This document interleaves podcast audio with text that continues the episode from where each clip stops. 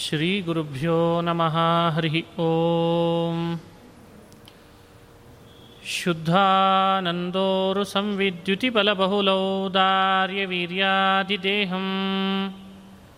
चिन्ता सन्तापलेपोद्भवमृतिमुखराशेषदोषातिदूरम् सद्भिर्वैराग्यभक्तिश्रुतिमतिनियतध्यानजज्ञानयोगात् गम्यं वन्दे मुकुन्दाभिधममलमलं ब्रह्मवेदान्तवेद्यम्।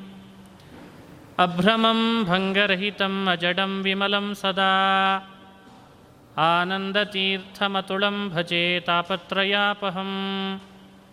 मूकोऽपि यत्प्रसादेन मुकुन्दशयनायते। राजराजायते रिक्तो राघवेन्द्रं तमाश्रये आपादमौलिपर्यन्तं गुरूणामाकृतिं स्मरेत् तेन विघ्नाः प्रणश्यन्ति सिद्ध्यन्ति च मनोरथाः ಶ್ರೀ ಹರಿವಾಯು ಗುರುಗಳ ಚರಣಾರವಿಂದಗಳಲ್ಲಿ ಭಕ್ತಿಪೂರ್ವಕ ಪ್ರಣಾಮಗಳನ್ನು ಅರ್ಪಿಸ್ತಾ ಭಗವದ್ಗೀತೆಯ ಎರಡನೇ ಅಧ್ಯಾಯ ಈ ಅಧ್ಯಾಯದಲ್ಲಿ ಕೃಷ್ಣ ಪರಮಾತ್ಮ ಹಿಂದೆ ನಿರೂಪಣೆ ಮಾಡುವಾಗ ಜ್ಞಾನಕ್ಕೆ ಉಪಾಯ ಯಾವುದು? ಅದನ್ನು ತಿಳಿಸ್ತೇನೆ ಅಂತ ಪ್ರಾರಂಭ ಮಾಡಿದ. ಜ್ಞಾನ ಉಪಾಯ ಯಾವುದು ಅಂತ ಹೇಳಿದಾಗ ಅದು ನಿಷ್ಕಾಮ ಕರ್ಮ ಮಾತ್ರ ಅಂತ. ಪ್ರತಿಯೊಬ್ಬರೂ ಕೂಡ ನಿಷ್ಕಾಮ ಕರ್ಮವನ್ನು ಮಾಡಬೇಕು. ಅದರಿಂದ ಜ್ಞಾನ ಪಡೀಲಿಕ್ಕೆ ಸಾಧ್ಯ. ಆ ಕರ್ಮದ ಮಹತ್ವ ಎಂಥದ್ದು ಅದನ್ನೆಲ್ಲ ನಿರೂಪಣೆ ಮಾಡ್ತಾ ಬಂದಿದ್ದಾನೆ. ಐವತ್ತನೇ ಪದ್ಯದಲ್ಲಿ, ಬುದ್ಧಿಯುಕ್ತೋ ಜಹಾತೀಹ ಉಭೇ ಸುಕೃತ ದುಷ್ಕೃತೆ, ತಸ್ಮಾತ್ ಯೋಗಾಯ ಯುಜ್ಯಸ್ವ ಯೋಗ ಕರ್ಮಸು ಕೌಶಲಂ. ಈ ಪದ್ಯ ತನಕ ನಾವೀಗಾಗಲೇ ಪ್ರವಚನವನ್ನು ಚಿಂತನೆ ಮಾಡ್ತಾ ಬಂದಿದ್ದೇವೆ. ಇನ್ನು ಮುಂದಿನ ಪದ್ಯದಿಂದ ಕೃಷ್ಣ ಪರಮಾತ್ಮ ಹಿಂದೆ ಹೇಳಿದಂತೆ ಜ್ಞಾನ ಸಾಧನ ಅದರದ್ದು ವಿವರಣೆ ಮಾಡ್ತಾನೆ. ಜ್ಞಾನದಿಂದ ಆಗುವಂಥ ಫಲ ಏನು ಅನ್ನೋದನ್ನು ಕೂಡ ವಿವರಣೆ ಮಾಡ್ತಾನೆ. ಇದು ಐವತ್ತೊಂದನೇ ಪದ್ಯದಿಂದ ಪ್ರಾರಂಭ ಆಗ್ತದೆ. ಸಾಕಷ್ಟು ಜನರಿಗೆ ಜ್ಞಾನ ಸಾಧನ ಯಾವುದು ಅಂತ ಹೇಳೇ ಪರಿಚಯ ಇರೋದಿಲ್ಲ. ಜ್ಞಾನಕ್ಕೆ ಸಾಧನ ಯಾವುದು? ಕೆಲವರಿಗೆ ಜ್ಞಾನದಿಂದ ಆಗುವ ಫಲ ಏನು ಅಂತ ಹೇಳೋ ಪರಿಚಯ ಇರೋದಿಲ್ಲ. ನಮಗೆ ಫಲದ ಪರಿಚಯ ಆದ ಮೇಲೆ ಇಂಥ ಫಲ ಇದೆನಾ? ಹಾಗಾದರೆ ನಾವು ಜ್ಞಾನ ಪಡಿಬೇಕು ಅಂತ ಅನಿಸೇ ಅನ್ನಿಸ್ತದೆ ಭಗವಂತ ಫಲದ ವಿವರಣೆನೂ ಮಾಡ್ತಾನೆ, ಹಾಗಾಗಿ ಜ್ಞಾನ ಸಾಧನದ ವಿವರಣೆಯನ್ನು ಕೂಡ ಮಾಡಲಿಕ್ಕೆ ಪ್ರಾರಂಭ ಮಾಡ್ತಾರೆ.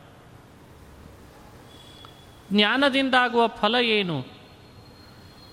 ಕರ್ಮಜಂ ಬುದ್ಧಿಯುಕ್ತಾಹಿ ಫಲಂ ತ್ಯಕ್ವಾ ಮನೀಷಿಣಃ ಜನ್ಮಬಂಧ ವಿನಿರ್ಮುಕ್ತಾ ಪದಂ ಗಚ್ಚಂತ್ಯನಾಮಯಂ ಕರ್ಮಜಂ ಬುದ್ಧಿಯುಕ್ತಾಹಿ ಫಲಂ ತ್ಯಕ್ವಾ ಮನೀಷಿಣಃ ಎಂಥ ಮಾತು ಕೃಷ್ಣಂದು। ಹಿಂದೆ ತಿಳಿಸಿದ್ದೇನೆ, ಜ್ಞಾನೋಪಾಯ ಯಾವುದು ಅಂತ ಹೇಳುವಾಗ ಈ ಫಲಕ್ಕಾಗಿ ಈ ಕರ್ಮ ಅನ್ನೋ ಸಂಕಲ್ಪ ಮಾಡಬಾರ್ದಂತೆ. ಈ ಫಲ ಬರಲಿ ಅಂತ ಈ ಕರ್ಮ ಮಾಡ್ತಿದ್ದೇನೆ ಅಂತ ಸಂಕಲ್ಪ ಮಾಡಬಾರ್ದು. ಹಾಗೆ ಮಾಡಿದರೆ ಮತ್ತೆ ಅದು ಕೂಡ ಸಕಾಮವಾಗಿ ಬಿಡ್ತದೆ ಹೀಗಾಗಿ ಆ ಫಲ ತ್ಯಾಗವನ್ನು ಮಾಡಿ, ಫಲ ಸಂಕಲ್ಪದ ತ್ಯಾಗ ಮಾಡಿ ಭಗವದರ್ಪಣ ಬುದ್ಧಿಯಿಂದ ಕರ್ತವ್ಯ ಕರ್ಮಾನುಷ್ಠಾನ ಮಾಡೋದೇನಿದೆ, ಅದೇ ಯೋಗ. ಇಂಥ ಯೋಗವನ್ನು ಚೆನ್ನಾಗಿ ಆಚರಣೆಗೆ ತಂದು ಬುದ್ಧಿಯುಕ್ತಾಹ ಅಂತಂದ. ಇಲ್ಲಿ ಬುದ್ಧಿಯುಕ್ತಾಹ ಅಂತ ಒಂದು ಪದ ಇದೆ, ಮನೀಷಿಣಃ ಅಂತ ಮತ್ತೊಂದು ಪದ ಇದೆ. ಈ ಭಗವದ್ಗೀತೆ ಈ ಎರಡು ಪದಗಳನ್ನು ಸೂಕ್ಷ್ಮವಾಗಿ ಗಮನಿಸಬೇಕು. ಏನು ಅಂದರೆ ಬುದ್ಧಿಯುಕ್ತಾಹ ಅಂದರೆ ಬುದ್ಧಿ ಉಳ್ಳವರು ಅಂತ ಅರ್ಥ ತಿಳಿದಿದೆ ಸಾಧಾರಣವಾಗಿ. ಮನೀಷಿಣಃ ಅಂತಂದರೂ ಕೂಡ ಬುದ್ಧಿ ಇದ್ದವರು ಅಂತ ಅರ್ಥ ಬರ್ತದೆ. ಪರಮಾತ್ಮ, ಹಾಗಾದರೆ ಬುದ್ಧಿಯುಕ್ತ ಮನೀಷಿಣ ಅಂತ ಎರಡೆರಡು ಹೇಳಿದ್ನಲ್ಲ ಅದರ ಅರ್ಥ ಏನು? ಕೃಷ್ಣ ಸುಮ್ ಸುಮ್ಮನೆ ಪದಗಳನ್ನು ಆಡೋದಿಲ್ಲ. ಅದರದ್ದೇ ಆದಂಥ ಒಂದು ಹಿನ್ನೆಲೆ ಇರಲೇಬೇಕಲ್ಲ. ಅದಕ್ಕೆ ಇಲ್ಲಿ ಬುದ್ಧಿಯುಕ್ತ ಅಂದರೆ ಭಗವಂತನ ಜ್ಞಾನದಲ್ಲಿ ಎರಡು ರೀತಿ ಇದೆ. ಮೊದಲನೇ ಹಂತ ಪರೋಕ್ಷ ಜ್ಞಾನ. ಅದರ ಅನಂತರದಲ್ಲಿ ಬರುವ ಹಂತ ಇದೆಯಲ್ಲ, ಅದು ಅಪರೋಕ್ಷ ಜ್ಞಾನ. ಹೀಗಾಗಿ ಕೃಷ್ಣ ಮೊದಲಿಲ್ಲಿ ಬುದ್ಧಿಯುಕ್ತ ಅಂತಂದದ್ದೇನಿದೆ ಅದು ಪರೋಕ್ಷ ಜ್ಞಾನವನ್ನು ಹೇಳಲಿಕ್ಕೆ ಹೊರಟಿದೆ. ಮುಂದೆ ಮನೀಷಿಣ ಅಂತ ಮತ್ತೆ ಮುಂದೆ ಪದ ಇದೆಯಲ್ಲ, ಅದು ಅಪರೋಕ್ಷ ಜ್ಞಾನವನ್ನು ಹೇಳ್ತದೆ. ನಮ್ಮ ಬದುಕಿನಲ್ಲಿ ನಾವು ಈ ಎರಡನ್ನೂ ಪಡ್ಕೊಳ್ಳೇಬೇಕು. ಮೊದಲನೇ ಹಂತವಾದ ಪರೋಕ್ಷ ಜ್ಞಾನ ಪಡಿಲೇಬೇಕು. ಇಲ್ಲದೇ ಇದ್ದರೆ ಕೂಡಲೇ ಅಪರೋಕ್ಷ ಆಗಲ್ಲ. ದೇವ್ರ ಕಂಡ ಅಂತ ಬಹಳ ಜನ ಇತ್ತೀಚೆಗೆ ಹೇಳೋರು ಜಾಸ್ತಿ ಆಗಿದ್ದಾರೆ. ದೆವ್ವ ಕಣ್ತೋ ದೇವ್ರ ಕಣ್ತೋ ಗೊತ್ತಿಲ್ಲ. ಯಾಕೆಂದರೆ ಭಗವಂತ ಹೇಳುವಂಥ ಅಭಿಪ್ರಾಯಗಳನ್ನು ಸ್ಪಷ್ಟಪಡಿಸ್ಕೊಂಡವನಿಗೆ ದೇವರು ಕಾಣೋದು ಅಂದರೆ ಅಷ್ಟು ಸುಲಭ ಸಾಧ್ಯ ಅಲ್ಲ. ಪರಮಾತ್ಮನ ಅಪರೋಕ್ಷ ಸುಲಭ ಸಾಧ್ಯ ಅಲ್ಲ. ಅದಕ್ಕೆ ಮೊದಲನೇ ಹಂತ ಪರೋಕ್ಷ ಜ್ಞಾನ. ಎರಡನೇ ಹಂತ ಭಗವಂತನ ಸಾಕ್ಷಾತ್ಕಾರ, ಅಂದರೆ ಅಪರೋಕ್ಷ ಜ್ಞಾನ. ಈ ಎರಡೂ ಹಂತದ ಫಲಗಳು ಪರೋಕ್ಷ ಜ್ಞಾನವೂ ಫಲವೇ, ಅಪರೋಕ್ಷ ಜ್ಞಾನವೂ ಫಲವೇ. ಆದರೆ ಗಮನಿಸ್ರಿ ಎರಡೂ ಫಲಕ್ಕೆ ಪ್ರಮುಖವಾದ ಸಾಧನ ನಿಷ್ಕಾಮ ಕರ್ಮಯೋಗ ನಿಷ್ಕಾಮ ಕರ್ಮದಲ್ಲಿ ನಮ್ಮನ್ನು ತೊಡಗಿಸ್ಕೊಳ್ಳದೆ ಹೋದರೆ ಪರೋಕ್ಷ ಜ್ಞಾನವೂ ಇಲ್ಲ, ಅಪರೋಕ್ಷ ಜ್ಞಾನವೂ ಇಲ್ಲ. ಹೀಗಾಗಿ ಜ್ಞಾನದ ವಿಶೇಷತೆಯನ್ನು ಅರ್ಥವನು. ಇಂಥ ಅದ್ಭುತವಾದ ಜ್ಞಾನ ಫಲವನ್ನು ಪಡಿಬೇಕು ಅಂತ ಅಪೇಕ್ಷಿಸುವವನು. ಅವಶ್ಯವಾಗಿ ನಿಷ್ಕಾಮ ಕರ್ಮದಲ್ಲಿ ತೊಡಗಬೇಕು ಅನ್ನೋದು ಕೃಷ್ಣನ ಅಭಿಪ್ರಾಯ. ಆ ಮಾತನ್ನು ಹೇಳುವಾಗಲೇ ಸ್ಪಷ್ಟವಾಗಿ ಕೃಷ್ಣ, ಕರ್ಮಜಂ ಬುದ್ಧಿಯುಕ್ತಾ ಹಿ ಫಲಂ ತ್ಯಕ್ವಾ ಮನೀಷಿಣ ಜನ್ಮಬಂಧ ವಿನಿರ್ಮುಕ್ತಾ ಪದಂ ಗಚ್ಚಂತ್ಯನಾಮಯಂ ಜನ್ಮಬಂಧ ವಿನಿರ್ಮುಕ್ತಾ ಪದಂ ಗಚ್ಚಂತ್ಯನಾಮಯಂ ಅನಾಮಯಂ. ಆಮಯ ಅಂದರೆ ರೋಗ. ರೋಗ ಇಲ್ಲದ ಒಂದು ಲೋಕ ಇದೆ. ಅನಾಮಯ ಅಂದರೆ ರೋಗವೇ ಇಲ್ಲದ ಲೋಕ, ಅದು ಮುಕ್ತಿಯ ಲೋಕ. ಜನ್ಮ ಬಂಧ ವಿನಿರ್ಮುಕ್ತಾ ಜನನ ಹಾಗೂ ಮರಣಗಳೇ ನಮಗೆ ಭೂಮಿಯಲ್ಲಿ ಆಗುವಂಥ ಬಹಳ ದೊಡ್ಡ ವ್ಯಥೆಗಳು. ಇವುಗಳನ್ನು ಕಳ್ಕೊಳ್ಳೋದೇ ಭಗವಂತನ ಅಪರೋಕ್ಷ ಜ್ಞಾನ ಬಂದ ಬಳಿಕ. ಅಪರೋಕ್ಷ ಜ್ಞಾನದ ಪ್ರಭಾವವೇ ಮುಂದೆ ನಾವು ರೋಗ ಇಲ್ಲದ ಅನಾಮಯ ಅಂತ ಕರೆಸ್ಕೊಳ್ಳುವ ಮುಕ್ತಿಯ ಲೋಕ. ಹಾಗಾದರೆ ಒಂದೊಂದೇ ಸ್ಟೆಪ್ ಬೈ ಸ್ಟೆಪ್ ಹೇಳಿದ್ದಾನೆ ಕೃಷ್ಣ ಅನ್ನೋದು ಸ್ಪಷ್ಟವಾಯಿತು. ಬುದ್ಧಿಯುಕ್ತಾಹ ಅನ್ನೋ ಮಾತಿನಿಂದ ಸಚ್ಚಾಸ್ತ್ರಗಳನ್ನು ಚೆನ್ನಾಗಿ ಶ್ರವಣ ಮಾಡಿದ್ರಿಂದ ಬರುವಂತಹ ಜ್ಞಾನ ಏನಿದೆ? ಅದು ಪರೋಕ್ಷ ಜ್ಞಾನ. ಅದು ಬುದ್ಧಿಯುಕ್ತ ಮನೀಷಿಣ ಈ ಪರೋಕ್ಷ ಜ್ಞಾನ ಬಂದ ಮೇಲೂ ಕೂಡ ನಿಷ್ಕಾಮ ಕರ್ಮದಲ್ಲಿ ತೊಡಗಿದ ಸಾಧಕ ಮನೀಷಿಣ. ಅಪರೋಕ್ಷ ಜ್ಞಾನವನ್ನು ಪಡೆಯೋದ್ರ ಮೂಲಕ ಅನಾಮಯಂ ಗಚ್ಚಂತಿ, ಮುಕ್ತಿಯನ್ನು ಹೊಂದುತ್ತಾನೆ. ಇದು ಈ ಮಾತಿನ ಮರ್ಮ ನಾವು ಚಿಂತನೆ ಮಾಡಬೇಕಾದದ್ದು. ಅರ್ಜುನ, ನಿನಗೆ ಉಪದೇಶ ಮಾಡಲಿಕ್ಕೆ ಹೊರಟದ್ದೇ ನಾನು ಪ್ರಮುಖವಾಗಿ ಈ ವಿಷಯವನ್ನು. ನೀನು ಮಾಡುವಂಥ ಯುದ್ಧವೆಂಬ ಕರ್ಮವು ರಾಜ್ಯದ ಆಸೆಗಾಗಿ ಮಾಡಲಿ ಅಂತನ್ನೋ ಉದ್ದೇಶ ನನಗಿಲ್ಲ. ಅಥವಾ ನೀನು ಪದವಿಯನ್ನು ಪಡ್ಕೊಂಡು ಅಧಿಕಾರ ಚಾಲ್ ಚಲಾವಣೆ ಮಾಡಬೇಕು ಅಂತನ್ನೋ ಉದ್ದೇಶವೂ ಅಲ್ಲ. ಮತ್ತೇನು ಹಾಗಾದರೆ ನಿನಗೆ ವಿಹಿತವಾದ ಕರ್ತವ್ಯವೇ ನಿನಗೆ ಸ್ವಧರ್ಮವಾಗಿದೆ. ಈ ಸ್ವಧರ್ಮದಲ್ಲಿ ನಿನಗೆ ಯಾವಾಗಲೂ ಆಸ್ಥೆ ಇರಬೇಕು. ಶ್ರದ್ಧೆಯಿಂದ ಅದನ್ನು ನೀನು ನಡೆಸಬೇಕಷ್ಟೆ. ನಡೆಸಿದ್ರಿಂದ ಉಂಟಾಗ್ತದೆ ನಿನಗೆ ಜ್ಞಾನ, ಆ ಜ್ಞಾನದಿಂದಲೇ ಮುಕ್ತಿ. ಈ ತತ್ವವನ್ನು ಕೃಷ್ಣ ಅರ್ಜುನನಿಗೆ ಬೋಧಿಸಲಿಕ್ಕೆ ಈ ಮಾತುಗಳನ್ನು ಆಡ್ತಾ ವ್ಯಾಖ್ಯಾನ ಮಾಡ್ತಾ ಬರ್ತಿದ್ದಾನೆ. ಸಹಜವಾಗಿ ಒಂದು ಪ್ರಶ್ನೆ ಉದ್ಭವಿಸ್ತದೆ. ಸರಿ, ಫಲ ಬೇಡ, ಕರ್ಮದಲ್ಲಿ ತೊಡಗು. ಫಲದ ಆಸೆ ಪಡಬೇಡ, ಕರ್ಮದಲ್ಲಿ ತೊಡಗು. ಭಗವಂತನ ಪೂಜಾರೂಪವಾಗಿ ಕರ್ತವ್ಯವನ್ನು ನಿಭಾಯಿಸು. ಅದರಿಂದ ಜ್ಞಾನ ಬರ್ತದೆ, ಅದರಿಂದ ಮುಕ್ತಿ ಸಿಗ್ತದೆ ಎನ್ನುವುದು ನಿನ್ನ ಅಭಿಪ್ರಾಯ. ಕೃಷ್ಣ, ಮಧ್ಯದಲ್ಲಿ ಒಂದು ಪ್ರಶ್ನೆ ಉದ್ಭವಿಸ್ತದೆ. ಮುಕ್ತಿಗೆ ಕರ್ಮ ಕಾರಣ, ಮುಕ್ತಿಗೆ ಜ್ಞಾನ ಕಾರಣ, ಹೀಗೆ ಎರಡು ರೀತಿಯಾದ ಮಾತು ಶಾಸ್ತ್ರಗಳಲ್ಲಿ ನಾವು ಕೇಳ್ತೇವೆ. ಇದಕ್ಕೆ ಉತ್ತರ ಬಹಳ ಮುಂದೆ ಸಿಗ್ತದೆ. ಆದರೆ ಈಗಲಿಂದ ಪೀಠಿಕೆ ಹಾಕಿ ನಿಮ್ಮ ಮುಂದೆ ಅನುಸಂಧಾನಕ್ಕೆ ತಂದಿರ್ತೀನಿ. ಮುಕ್ತಿಗೆ ಕರ್ಮವೋ, ಮುಕ್ತಿಗೆ ಜ್ಞಾನವೋ? ನಾವು ನಿಷ್ಕಾಮ ಕರ್ಮದಲ್ಲಿ ನಮ್ಮನ್ನು ತೊಡಗಿಸ್ಕೊಳ್ಳೋಣ, ಅದರಿಂದಲೇ ಮುಕ್ತಿ ಆಗ್ತದೆ ಅಂತ ಇಟ್ಕೊಳ್ಳೋಣವೋ ಅಥವಾ ಮಧ್ಯದಲ್ಲಿ ಜ್ಞಾನ ಬೇಕೋ? ಜ್ಞಾನ ಬೇಕು ಅಂದರೆ ಜ್ಞಾನ ಮಾತ್ರ ಪಡೆಯೋಣ, ಕರ್ಮ ಬೇಡ, ಹೀಗೂ ಶುರು ಆಗ್ತದೆ ಆವಾಗ. ಜ್ಞಾನ ಸಾಕು. ಕರ್ಮ ಬೇಡ.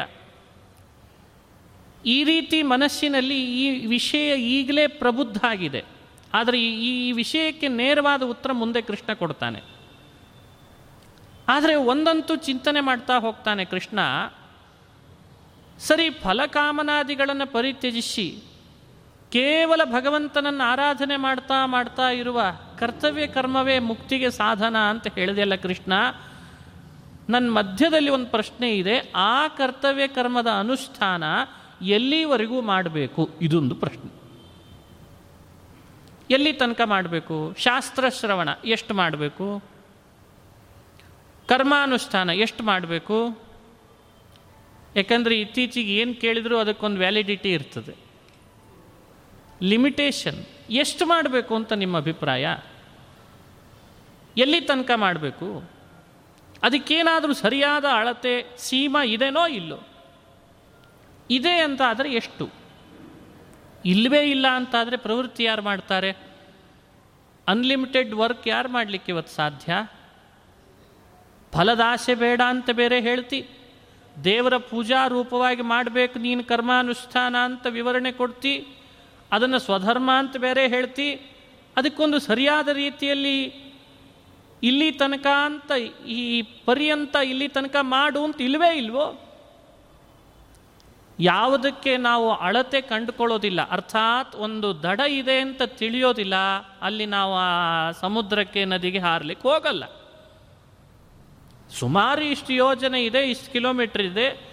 ಹೋಗ್ರಿ ಅಂತಂದಾಗ ಮನುಷ್ಯನಿಗೇನು ಪ್ರವೃತ್ತಿ ಹುಡ್ತದೆ? ಆ ಪರ್ಯಂತ ಅನ್ನೋ ತಿಳುವಳಿಕೆನೇ ಇಲ್ಲ ಅಂತಾದರೆ ಇಲ್ಲಿ ತನಕ ಅಂತ ಹೇಳೇ ಹೇಳಲಿಕ್ಕಿಲ್ಲ ಅಂತಾದರೆ ಯಾರೂ ಅದರಲ್ಲಿ ಪ್ರವೃತ್ತಿ ಮಾಡಲ್ಲ. ಎಷ್ಟು ದಿವಸ ಅಂತೀವಿ ಮಾಡೋದು ಇದನ್ನು? ಅಂತ ಹೇಳಿ ಎಲ್ಲರೂ ಕೂಡ ಅದರಿಂದ ಹಿಂದೆ ಹಾಕಿಬಿಡ್ತಾರೆ. ಅದಕ್ಕೆ ಕೃಷ್ಣ, ಈ ಎಲ್ಲದಕ್ಕೂ ಒಂದು ಸರಿಯಾದ ಸೀಮಾ ಇದೆ. ಎಲ್ಲಿ ತನಕ ಅನ್ನೋ ಪ್ರಶ್ನೆಗೆ ಒಂದು ಉತ್ತರ ಇದೆ. ಅದನ್ನು ತಿಳಿದು ನೀನು ಮಾಡು ಅಂತಂದ ಕೃಷ್ಣ. ಅದಕ್ಕೆ ಉತ್ತರ ಕೊಡಲಿಕ್ಕೆ ಈ ಮಾತು ಬಂತಂತ. ಯದಾ ತೇ ಮೋಹಕಲಿಲಂ ಬುದ್ಧಿರ್ವ್ಯತಿತರಿಷ್ಯತಿ ತದಾ ಗಂತಾಸಿ ನಿರ್ವೇದಂ ಶ್ರೋತವ್ಯಸ್ಯ ಶ್ರುತಸ್ಯ ಚ ಇದನ್ನು ನಾವು ಮನಸ್ಸಿಗೆ ತಂದುಕೊಳ್ಬೇಕು ಈ ಮಾತನ್ನು. ಯದಾ ತೇ ಮೋಹ ಕಲಿಲಂ ಸಂಸ್ಕೃತದಲ್ಲಿ ಯದಾ ಹಾಗೂ ತದಾ ಹಾಕುವ ಮಾತು ಕಾಲವನ್ನು ಹೇಳ್ತದೆ. ಯದಾ ಯಾವಾಗ? ತದಾ ಆವಾಗ. ಅಂದರೆ ಕೃಷ್ಣ ಇಲ್ಲಿ ನಾವು ಮಾಡಬೇಕಾದ ನಿಷ್ಕಾಮ ಕರ್ಮಾನುಷ್ಠಾನದ ಕಾಲಕ್ಕೆ ಒಂದು ಸೀಮಾವನ್ನು ತೋರಿಸ್ಲಿಕ್ಕೆ ಈ ಮಾತನ್ನು ಆಡ್ತಾ ಇದ್ದಾನೆ. ಎಷ್ಟು ಮಾಡಬೇಕು ಅಂತ ಕೇಳಿದೆಲ್ಲ ಎಲ್ಲಿವರೆಗೂ ನಿನ್ನ ಮನಸ್ಸಿನೊಳಗೆ, ನಿನ್ನ ಅಂತಃಕರಣದೊಳಗೆ ಇನ್ಯಾವ ಸಂಶಯವು ಉಳಿದಿಲ್ಲ ನನಗೆ ಇದ್ರ ಬಗ್ಗೆ ಅಂತ ಅನಿಸ್ತದೋ ಅಲ್ಲಿ ತನಕ ಮಾಡು ಅಂತಂದ ಕೃಷ್ಣ. ಅದಕ್ಕೆ ನಾನು ಉದಾಹರಣೆ ಕೊಟ್ಟದ್ದುಂಟು. ನಮ್ಮ ಅಂತಃಕರಣ ಅನ್ನೋದೊಂದು ಅಪೂರ್ವವಾದ ಬಟ್ಟೆ ಇದ್ದ ಹಾಗೆ. ಈ ಬಟ್ಟೆಯನ್ನು ಸಾಕಷ್ಟು ಜನ ಒಗಿಲಿಕ್ಕೆ ಅಂತ ನೀರಿನಲ್ಲಿ ತೊಯ್ಸಿಡ್ತಾರೆ. ತೊಯ್ಸಿಟ್ಟಾಗ ಸಹಜವಾಗಿ ಏನು ಅನ್ನಿಸ್ತದೆ ಅಂದರೆ, ಎಷ್ಟು ಒಗಿಬೇಕು ಅಂತ.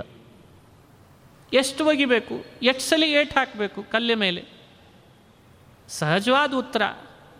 ಒಗೆದಾಗ ಒಗೆದಾಗ ಕಳೆ ಬಿಡ್ತಾ ಇರ್ತದೆ ಬಿಡ್ತಾ ಇರ್ತದೆ. ನಮ್ಮ ಅಂದಾಜಿಗೆ ಬರ್ತದೆ, ಮತ್ತೆ ನೀರಿನಲ್ಲಿ ತೊಯಿಸ್ತಾನೆ, ಮತ್ತೆ ಒಗಿತಾನೆ, ಮತ್ತೆ ನೀರಿನಲ್ಲಿ ತೊಯಿಸ್ತಾನೆ, ಮತ್ತೆ ಒಗಿತಾನೆ. ಅಂದಾಜಿಗೆ ಬರ್ತದೆ, ಓಹೋ, ಇದ್ರ ಬಣ್ಣ ಮೊದಲು ಏನಿತ್ತೋ ಆ ಬಣ್ಣಕ್ಕೆ ಬಂದಿದೆ ಎಂದಾಗ ಬಿಟ್ಟರೆ ಸಾಕು.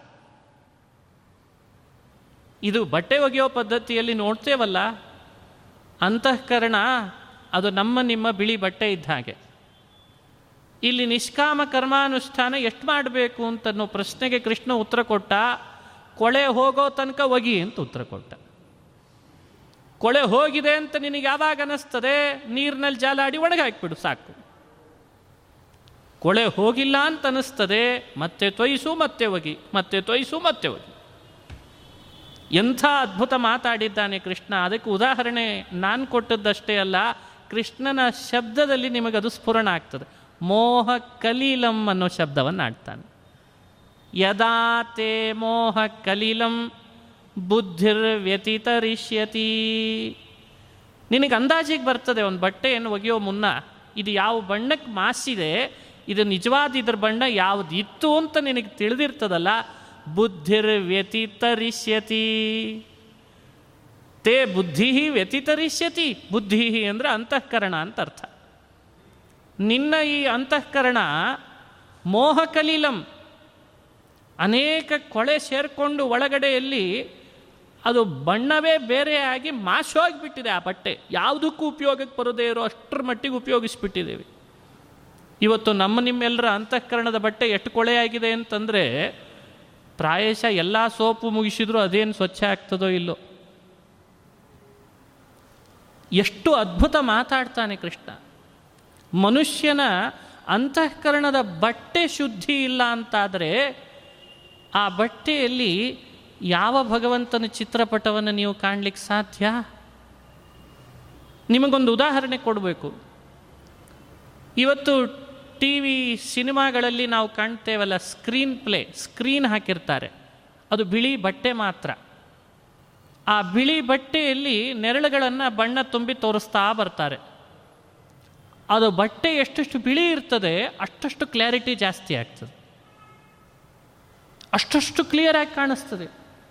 ಆ ಬಟ್ಟೆಯಲ್ಲಿ ಏನಾದರೂ ಸ್ವಲ್ಪ ಕೊಳೆ ಇದ್ದರೂ ಚಿತ್ರಗಳು ಸರಿಯಾಗಿ ಕಾಣಲ್ಲ. ಇಲ್ಲಿ ಬಟ್ಟೆಯಲ್ಲೇ ಚಿತ್ರ ನೋಡಲಿಕ್ಕೆ ಇಷ್ಟು ಕ್ಲಾರಿಟಿ ಬೇಕು, ಆ ಬಟ್ಟೆ ಇಷ್ಟು ಶುದ್ಧ ಇರಬೇಕು.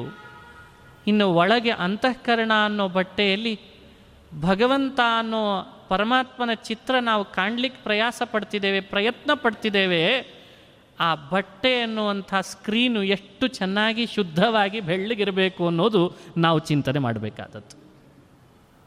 ಹಾಗಾದರೆ ನಿಷ್ಕಾಮ ಕರ್ಮಯೋಗ ಹಿಂದಿನ ಉಪನ್ಯಾಸದಲ್ಲಿ ಹೇಳುವಾಗ ಕರ್ಮವನ್ನು ನೀರಿಗೆ ಹೋಲಿಸಿ ವ್ಯಾಖ್ಯಾನ ಮಾಡಿದ್ದಾಯಿತು. ನಿಷ್ಕಾಮ ಕರ್ಮದ ನೀರು ಅಂತಃಕರಣದ ಪಾತ್ರೆಯನ್ನು ತೊಳೆದರೆ ಅದು ಶುದ್ಧವಾಗ್ತದೆ. ಶುದ್ಧ ಪಾತ್ರೆಯಲ್ಲಿ ಧ್ಯಾನ, ಭಕ್ತಿಗಳ ಅಡಿಗೆ ಮಾಡಿದರೆ ರುಚಿಯಾಗಿರ್ತದೆ. ನಿಷ್ಕಾಮ ಕರ್ಮ ಅನ್ನೋದು ಬರೀ ಅದು ಕೇವಲ ನೀರಷ್ಟೇ ಅಲ್ಲ, ನಿಷ್ಕಾಮ ಕರ್ಮ ಅಂತಃಕರಣದ ಬಟ್ಟೆಯ ಕೊಳೆ ತೆಗಿಲಿಕ್ಕಿರುವಂತಹ ಅಪೂರ್ವವಾದ ಒಗೆತ ಅಂತ ಚಿಂತನೆ ಮಾಡಬೇಕಂತ. ಈ ಒಗೆತನದಲ್ಲಿರುವ ಸುಖ ಇನ್ನೆಲ್ಲೂ ಇಲ್ಲ ಅಂತ ದಾಸರ ಆ ಚಿಂತನೆಯನ್ನು ಮಾಡಿಸಿದ್ದಾರೆ. ಎಷ್ಟು ಅಂತಃಕರಣದಲ್ಲಿ ಮನುಷ್ಯನಿಗೆ ಶ್ರವಣ ಮಾಡಬೇಕು, ನಿಷ್ಕಾಮ ಕರ್ಮದಲ್ಲಿ ತನ್ನನ್ನು ತೊಡಗಿಸ್ಕೊಳ್ಬೇಕು, ಎಲ್ಲಿ ತನಕ ಅಂತ ಕೇಳಿದ್ದಕ್ಕೆ ಆ ಒಳಗಿರುವ ಸಂಶಯ ಹೋಗಬೇಕು, ಒಳಗಿರುವ ಕಾಮಕ್ರೋಧಗಳು ದೂರ ಆಗ್ತಿರಬೇಕು, ಒಳಗಿರುವಂತಹ ಬೇರೆ ಬೇರೆ ಬೇರೆ ಬೇರೆ ರೀತಿಯಾದ ಭಗವಂತನ ಬಗ್ಗೆ ವಿಪರೀತ ತಿಳುವಳಿಕೆಗಳು ದೂರ ಆಗ್ತಿರಬೇಕು ನಾವು ಸಮಾಧಿಯ ಅವಸ್ಥೆಗೆ ಕೂತರೆ ಒಂದು ಸಂಶಯವು ಒಳಗಡೆ ನುಸುಳಲಿಕ್ಕೆ ಅವಕಾಶ ಕೊಡಬಾರ್ದು. ಅಷ್ಟು ನಿಷ್ಕಾಮ ಕರ್ಮಯೋಗವನ್ನು ಆಚರಣೆ ಮಾಡು ಅಂತಂತಾರೆ. ಎಷ್ಟು ಸಂಬಂಧ ಇದೆ ಇಂಟರ್ನಲ್ ಕಲೆಕ್ಷನ್ ಅಂತಃಕರಣದಲ್ಲೇ ದೇವರನ್ನು ಕಾಣಬೇಕು. ಅಂತಃಕರಣ ಸ್ವಚ್ಛ ಇರಬೇಕು. ಅದರ ಸ್ವಚ್ಛತೆಗಾಗಿ ನಾವು ಒಂದು ಅಭಿಯಾನ ನಡೆಸಬೇಕು. ಅದೇ ನಿಷ್ಕಾಮ ಕರ್ಮಯೋಗ ಅನ್ನುವಂಥ ಅಭಿಯಾನ ಅಂತಂತಾನೆ ಕೃಷ್ಣ. ಇದು ನಿಜವಾಗ್ಲೂ ಸ್ವಚ್ಛ ಭಾರತ ಅಭಿಯಾನ ಇದ್ದ ಹಾಗೆ ಸ್ವಚ್ಛಾಂತಃಕರಣ ಅಭಿಯಾನವನ್ನು ಕೃಷ್ಣ ಪರಮಾತ್ಮ ವ್ಯಾಖ್ಯಾನ ಮಾಡಿ ಚಿಂತನೆ ಮಾಡಿಸ್ತಾನೆ. ಹೊರಗೆ ಎಷ್ಟು ಸ್ವಚ್ಛ ಮಾಡಿದರೂ, ಒಳಗಿಲ್ಲದ ಸ್ವಚ್ಛತೆ ಹೊರಗೆ ಎಷ್ಟು ಸ್ವಚ್ಛ ಮಾಡಿದರೂ ವ್ಯರ್ಥವೇ ಆಗ್ತದೆ. ಒಳಗಿನ ಸ್ವಚ್ಛತೆ ಹೊರಗಿನ ಸ್ವಚ್ಛತೆಗಳಲ್ಲಿ ಒಳಗಿಂದೇ ಬಹಳ ಮಹತ್ತರವಾದದ್ದು. ಇದನ್ನು ಕೃಷ್ಣ ವ್ಯಾಖ್ಯಾನ ಮಾಡ್ತಾನೆ. ನಿರಂತರ ಸಚ್ಚಾಸ್ತ್ರಗಳನ್ನು ಶ್ರವಣ ಮಾಡು. ನಿನ್ನ ಕರ್ತವ್ಯ ಕರ್ಮಾನುಷ್ಠಾನವನ್ನು ಸಕಾಮವಾಗಿ ಬೇಡ. ನಿನ್ನ ಕರ್ತವ್ಯ ಫಲದ ಆಸೆ ಇಲ್ಲದೆ ನಿರಂತರ ಮಾಡ್ತಾ ಬಾ. ಈ ಒಗೆತನದಿಂದ ನಿನ್ನ ಅಂತಃಕರಣ ಶುದ್ಧಿ ಆಗ್ತದೋ ಇಲ್ಲೋ ಗಮನಿಸ್ಕೋ. ಪೂರ್ಣ ಶುದ್ಧಿ ಆಗಿದೆ ಅಂತ ಅನಿಸಿದಾಗ ಆ ನಾ ಮಾಡಿದ ಕರ್ಮದ ಫಲ ನಂಗೆ ಸಿಕ್ತು ಅಂತ ಅರ್ಥ. ಅಲ್ಲಿ ತನಕ ಮಾಡು ಅಂತ ಅರ್ಥ. ಅಥವಾ ನಿಷ್ಕಾಮ ಕರ್ಮ ಅನ್ನೋದು ಬಹಳ ದೊಡ್ಡ ಪ್ರವಾಹದ ಹರಿವಿನೊಳಗೆ ದಡ ಸೇರ್ಲಿಕ್ಕಿರುವ ಈಜು ಅಂತ ಅರ್ಥ ಈಸಬೇಕು ಇದ್ದು ಜಯಿಸಬೇಕು. ಎಲ್ಲಿವರೆಗೂ ಈಸಬೇಕು? ನೀರಿಗೆ ಇಳಿದಿದೆ, ದಡ ಸೇರೋ ತನಕ ಈಸು. ಅರೆ, ನಾನು ಈಸ್ತಾನೆ ಇದ್ದೇನೆ, ಸಿಕ್ತು ದಡ ಅಂತ ಗೊತ್ತಾಗೋದು ಯಾವಾಗ ಅಂದರೆ ಅರೆ, ನಿನಗೆ ಆರಾಮಾಗಿ ಗೊತ್ತಾಗ್ತದೆ. ಯಾವಾಗ ಗೊತ್ತಾಗ್ತದೆ? ಯಾವಾಗ ಅಂದರೆ, ನಿನ್ನ ಈ ಕೈ ಬಡತ, ನಿನ್ನ ಈ ಕಾಲು ಬಡತ, ನಿನಗೆ ಅಂತ ನೆಲ ಕಚ್ಚಲಿಕ್ಕೆ ಶುರು ಆದ ಕೂಡಲೇ ಓ ನನ್ನ ದಡ ಬರ್ತಾ ಇದೆ ಅಂತ ನಿನಗೆ ಅನ್ನಿಸ್ತದೆ ಇನ್ನೂ ನೀರಿನ ಆಳ ಜಾಸ್ತಿ ಇದೆ ಅಂದಾಗ ಕೈ ಕಾಲು ಬಡತ ಜಾಸ್ತಿ ಇರ್ತದೆ. ಹಾಗೆ ಮನುಷ್ಯ ಈ ಬದುಕಿನೊಳಗೆ ತನ್ನ ನೈಜ ಸಾಧನದೊಳಗೆ ಈಸ್ತಾ ಇರೋದು ಅಂದ್ರೆ ಅರ್ಥ ನಿಷ್ಕಾಮ ಕರ್ಮದಲ್ಲಿ ತನ್ನನ್ನು ತೊಡಗಿಸಿಕೊಂಡಿರೋದು ಯಾವಾಗ ಅವನ ಮನಸ್ಸಿನೊಳಗೆ ಭಗವಂತ, ಅವನ ಜ್ಞಾನ, ಅವನ ಬಗ್ಗೆ ಸರಿಯಾದ ತಿಳುವಳಿಕೆ, ಸ್ವಲ್ಪವೂ ಸಂಶಯ, ವಿಪರೀತ ತಿಳುವಳಿಕೆಗಳು ಇಲ್ಲದಂತೆ ಯಾವಾಗ ಮೂಡ್ತದೋ ನನ್ನ ದಡ ನನಗೆ ಸಿಕ್ತು ಅಂತ ಅರ್ಥ ಮಾಡ್ಕೊ. ಹೀಗೆ ಕೃಷ್ಣನ ಮಾತಿನ ಥರಥರವಾಗಿ ಜ್ಞಾನಿಗಳು ಚಿಂತನೆ ಮಾಡಿ ತೋರಿಸ್ತಾರೆ. ಅದನ್ನೇ ಹೇಳ್ದ ಯದಾ ತೇ ಮೋಹ ಕಲಿಲಂ ಬುದ್ಧಿರ್ವ್ಯತಿತರಿಷ್ಯತಿ ತದಾ ಗಂತಾಸಿ ನಿರ್ವೇದಂ ಶ್ರೋತವ್ಯಸ್ಯ ಶ್ರುತಸ್ಯ ಚ ಇಲ್ಲಿ ಶ್ರೋತವ್ಯಸ್ಯ ಶ್ರುತಸ್ಯ ಈ ಮಾತಿನ ಅಭಿಪ್ರಾಯವನ್ನು ಸ್ವಲ್ಪ ಸ್ಪಷ್ಟಪಡಿಸ್ಬೇಕು. ಶ್ರೋತವ್ಯ ಅಂದರೆ ಶ್ರುತ, ಶ್ರೋತವ್ಯ ಎರಡೂ ನಡೆಯೋದು ಮಹಾತ್ಮರ ಮೂಲಕ. ಒಬ್ಬ ಮಹಾತ್ಮರ ಬಳಿಗೆ ನಾವು ಹೋಗಿ ನಮಗೆ ಸಚ್ಚಾಸ್ತ್ರಗಳನ್ನು ಶ್ರವಣ ಮಾಡಿಸ್ರಿ ಅಂತ ಅವರ ಸಂಪರ್ಕದಿಂದ ಮಾಡ್ಕೋತೇವೆ ಮುಂದೂ ಬಹಳ ಕೇಳ್ತೇವೆ, ಹಿಂದೂ ಸಾಕಷ್ಟನ್ನು ಈಗಾಗಲೇ ಕೇಳಿದ್ದೇವೆ. ಶ್ರುತಸ್ಯ ಶ್ರೋತವ್ಯಸ್ಯ, ಕೃಷ್ಣ ಎರಡನ್ನೂ ಹೇಳಿದ. ಮುಂದೆ ಕೇಳೋದು, ಈಗಾಗಲೇ ಕೇಳಿರೋದು. ಎರಡರದ್ದು ಫಲ, ತದಾ ಗಂತಾಸಿ ನಿರ್ವೇದಂ. ನಿರ್ವೇದಂ ತದಾ ಗಂತಾಸಿ. ಸಾಕಷ್ಟು ಜನ ಇಲ್ಲಿ ನಿರ್ವೇದ ಅನ್ನೋ ಶಬ್ದಕ್ಕೆ ಅಭಿಪ್ರಾಯ ಸ್ಪಷ್ಟಪಡ್ಕೊಳ್ಳಿಕ್ಕೆ ಬರಲಿಲ್ಲ. ಅದಕ್ಕೆ ಹೇಳಿರ್ತೇನೆ, ವೇದ, ಇಲ್ಲಿ ನಿರ್ವೇದ. ಏನಿದು ನಿರ್ವೇದ ಅನ್ನೋ ಶಬ್ದ? ಲಾಭ ಅಂತ ಅರ್ಥ. ನಿತರಾಂ ಲಾಭ. ಅಂದರೆ ತಾತ್ಪರ್ಯ ಇನ್ನು ನಮಗೆ ಯಾವ ಥರದ ಸಂಶಯ ಬರದಂತೆ ಜ್ಞಾನದ ಪೂರ್ಣತೆಯನ್ನು ಯಾವಾಗ ಪಡಿತೇವೋ ಅದೇ ನಿರ್ವೇದ. ನಿಷ್ಕಾಮ ಕರ್ಮದಿಂದ ಇನ್ಯಾವ ಸಂಶಯ ಮನಸ್ಸಿನಲ್ಲಿ ಉಳಿಸ್ಕೊಳ್ಳದೇ ಇದ್ದಂಥ ಜ್ಞಾನ ಪಡಿತೇವಂತೆ. ಅದು ಬಂತು ಅಂದರೆ ನಿರ್ವೇದ ಅಂತ ಅರ್ಥ ಕರೀತಾರೆ ಅದಕ್ಕೆ. ಇದು ಲಾಭ. ಮನುಷ್ಯನ ಬದುಕಿಗೆ ಬಹುಮುಖ್ಯವಾದ ಲಾಭವೇ ಅದಲ್ವೇ. ಸಂಶಯ ಬರದಂತೆ ಪಡ್ಕೊಳ್ಳುವ ಜ್ಞಾನವೇ ಲಾಭ. ಇದು ಈಗ ನಾವು ಮಾಡಿಕೊಳ್ಬೇಕಾದಂತಹ ಸಾಧನ. ಶ್ರವಣ ಮಾಡು, ಶ್ರವಣದ ಉಪಲಕ್ಷಣೆಯ ನಿಷ್ಕಾಮ ಕರ್ಮ ಮಾಡು ಕರ್ಮದಿಂದಲೇ ಮನುಷ್ಯ ಅಂತಃಕರಣದ ಶುದ್ಧಿ ಮಾಡಿಕೊಳ್ಳಿ, ಅಂತಃಕರಣದ ಶುದ್ಧಿಯೇ ಪ್ರಮುಖವಾದಂತಹ ಮೊದಲು ಜ್ಞಾನ ಬರಲಿಕ್ಕಿರುವ ಫಲ, ಶುದ್ಧ ಅಂತಃಕರಣನಾಗಿ ಮತ್ತೆ ಪುನಃ ಕರ್ಮದಲ್ಲಿ ತೊಡಗ್ತಿ, ಅದು ಪರೋಕ್ಷ ಜ್ಞಾನ, ಅಪರೋಕ್ಷ ಜ್ಞಾನದ ಫಲವನ್ನು ನಿನಗೆ ತಂದು ಕೊಡ್ತದೆ, ಅದೇ ನಿಜವಾಗಲೂ ದಡ ಅಂತ ಕೃಷ್ಣ ಪರಮಾತ್ಮ ಅದನ್ನು ನಮಗೆ ವ್ಯಾಖ್ಯಾನ ಮಾಡಿ ಚಿಂತನೆ ಮಾಡಿಸ್ತಾನೆ. ಇನ್ನು ಮುಂದಿನ ಪದ್ಯದಲ್ಲಿ ಮತ್ತೊಂದು ವಿಷಯ ಪ್ರಸ್ತಾಪ ಪಾಡಿಸ್ತಾ ಇದ್ದಾನೆ. ಈಗ ಒಂದೊಂದು ಅವಸ್ಥೆಗಳನ್ನು ಹೇಳಿದ ಹಾಗೆ ಕೃಷ್ಣನ ಮಾತಿನಲ್ಲಿ ನಮಗೆ ಸ್ಪಷ್ಟ ಆಗ್ತದೆ. ನಿಷ್ಕಾಮ ಕರ್ಮ ಮಾಡ್ತಾ ಇರೋದು, ಅದು ಒಂದು ಅವಸ್ಥೆ. ಮೊದಲನೇ ಅವಸ್ಥೆ. ನಿಷ್ಕಾಮ ಕರ್ಮ ಶ್ರವಣ ಅಧ್ಯಯನ ಮಾಡ್ತಾ ಇರೋದು ಒಂದು ಅವಸ್ಥೆ. ಎರಡನೇ ಅವಸ್ಥೆ ಯಾವುದು? ಅದರಿಂದ ನಾವು ಪಡ್ಕೊಳ್ಳುವ ಅಂತಃಕರಣದ ಶುದ್ಧಿ ಅದು ಎರಡನೇ ಅವಸ್ಥೆ. ಅದರ ನಂತರದಲ್ಲಿ ಬರುವ ಅವಸ್ಥೆ ಅಂತಃಕರಣದ ಶುದ್ಧಿಯಿಂದ ಭಗವಂತನ ಪರೋಕ್ಷ ಜ್ಞಾನ, ಅಪರೋಕ್ಷ ಜ್ಞಾನ ಅದರ ಮೂಲಕವಾಗಿ ಪರಮಾತ್ಮನ ಅನುಗ್ರಹ, ಇದು ಅದು ಮೇಲಿನ ಅವಸ್ಥೆ. ಈ ಅವಸ್ಥೆಗಳನ್ನು ಭಗವಂತ ತನ್ನ ಮಾತಿನಲ್ಲಿ ನಿರೂಪಣೆ ಮಾಡ್ತಾ ಬರ್ತಾನೆ. ಆ ನಿರೂಪಿಸುವಾಗ ಮಧ್ಯದಲ್ಲಿ ಒಂದು ಅಂಶ ಇದೆ. ಏನು ಅಂಶ ಅದು ಅಂದರೆ, ಸರಿ, ನಿಷ್ಕಾಮ ಕರ್ಮದಲ್ಲಿ ತೊಡಗೋಣ. ಇನ್ಮೇಲಿಂದ ತೊಡಗೋಣ. ನಾವು ನೀವು ಏನು ಮಾಡಿದರೂ ಭಗವಂತನ ಪ್ರೀತಿಗಾಗಿ ಮಾಡ್ತೇವೆ ಅಂತ ನಿಷ್ಕಾಮದಲ್ಲಿ ತೊಡಗೋಣ. ತೊಡಗಿದ ಬಳಿಕ ಭಗವಂತನ ಪರೋಕ್ಷ ಜ್ಞಾನ ಆಗ್ತದೆ. ಸರಿ. ಪರೋಕ್ಷ ಜ್ಞಾನದ ನಂತರ ಸ್ಥಿತಿ ಏನು ಅಂತ. ಆಯಿತು, ಸಚ್ಚಾಸ್ತ್ರಗಳನ್ನು ಅಧ್ಯಯನ ಮಾಡಿದ್ವಿ. ಅಧ್ಯಯನದ ಮೂಲಕವಾಗಿ ಸಾಕ್ಷಾತ್ಕಾರ ಭಗವಂತನ ಅಪರೋಕ್ಷ ಅಂತಿದ್ದೀರಲ್ಲ ನೇರವಾಗಿ ಅದೇ ಆಗಿಬಿಡ್ತದೋ, ಮಧ್ಯದಲ್ಲಿ ಏನಾದರೂ ಪ್ರೊಸೆಸ್ ಇದೆನೋ? ಅದಕ್ಕೆ ಕೃಷ್ಣ ಅಂತಾನೆ, ಯಾರಿಗೆ ಪರೋಕ್ಷ ಜ್ಞಾನವಾಗ್ತದೆ ಕೂಡಲೇ ಅವರಿಗೆ ಅಪರೋಕ್ಷ ಆಗಲ್ಲ. ಬಹಳ ಸೂಕ್ಷ್ಮರಿ ಸಾಕಷ್ಟು ಜನ ತಿಳುವಳಿಕೆ ಬಂದ ಕೂಡಲೇ ದೇವ್ರ ಕಂಡ ಅನ್ನೋ ಹಾಗಿಲ್ಲ. ತಿಳುವಳಿಕೆ ಅನ್ನೋದು ಒಂದು ಮೆಟ್ಲೆ, ಅದರ ಮಧ್ಯದಲ್ಲಿ ಇನ್ನೂ ಬೆಟ್ಲಿದೆ ಅದನ್ನು ಬಿಡದೆ ದೇವರ ಸಾಕ್ಷಾತ್ಕಾರ ಆಗಲಾರ್ದು. ಅದನ್ನು ವಿವರಣೆ ಕೊಡ್ತಾನೆ ಕೃಷ್ಣ. ನೋಡಿ, ನಮ್ಮ ನಮ್ಮ ಬದುಕಿನಲ್ಲಿ ಈ ಮೆಟ್ಲನ್ನು ಹತ್ತಲೇಬೇಕು. ಯಾವುದದು? ಶ್ರುತಿ ವಿಪ್ರತಿಪನ್ನಾತೆ ಯದಾ ಸ್ಥಾಸ್ಯತಿ ನಿಶ್ಚಲ.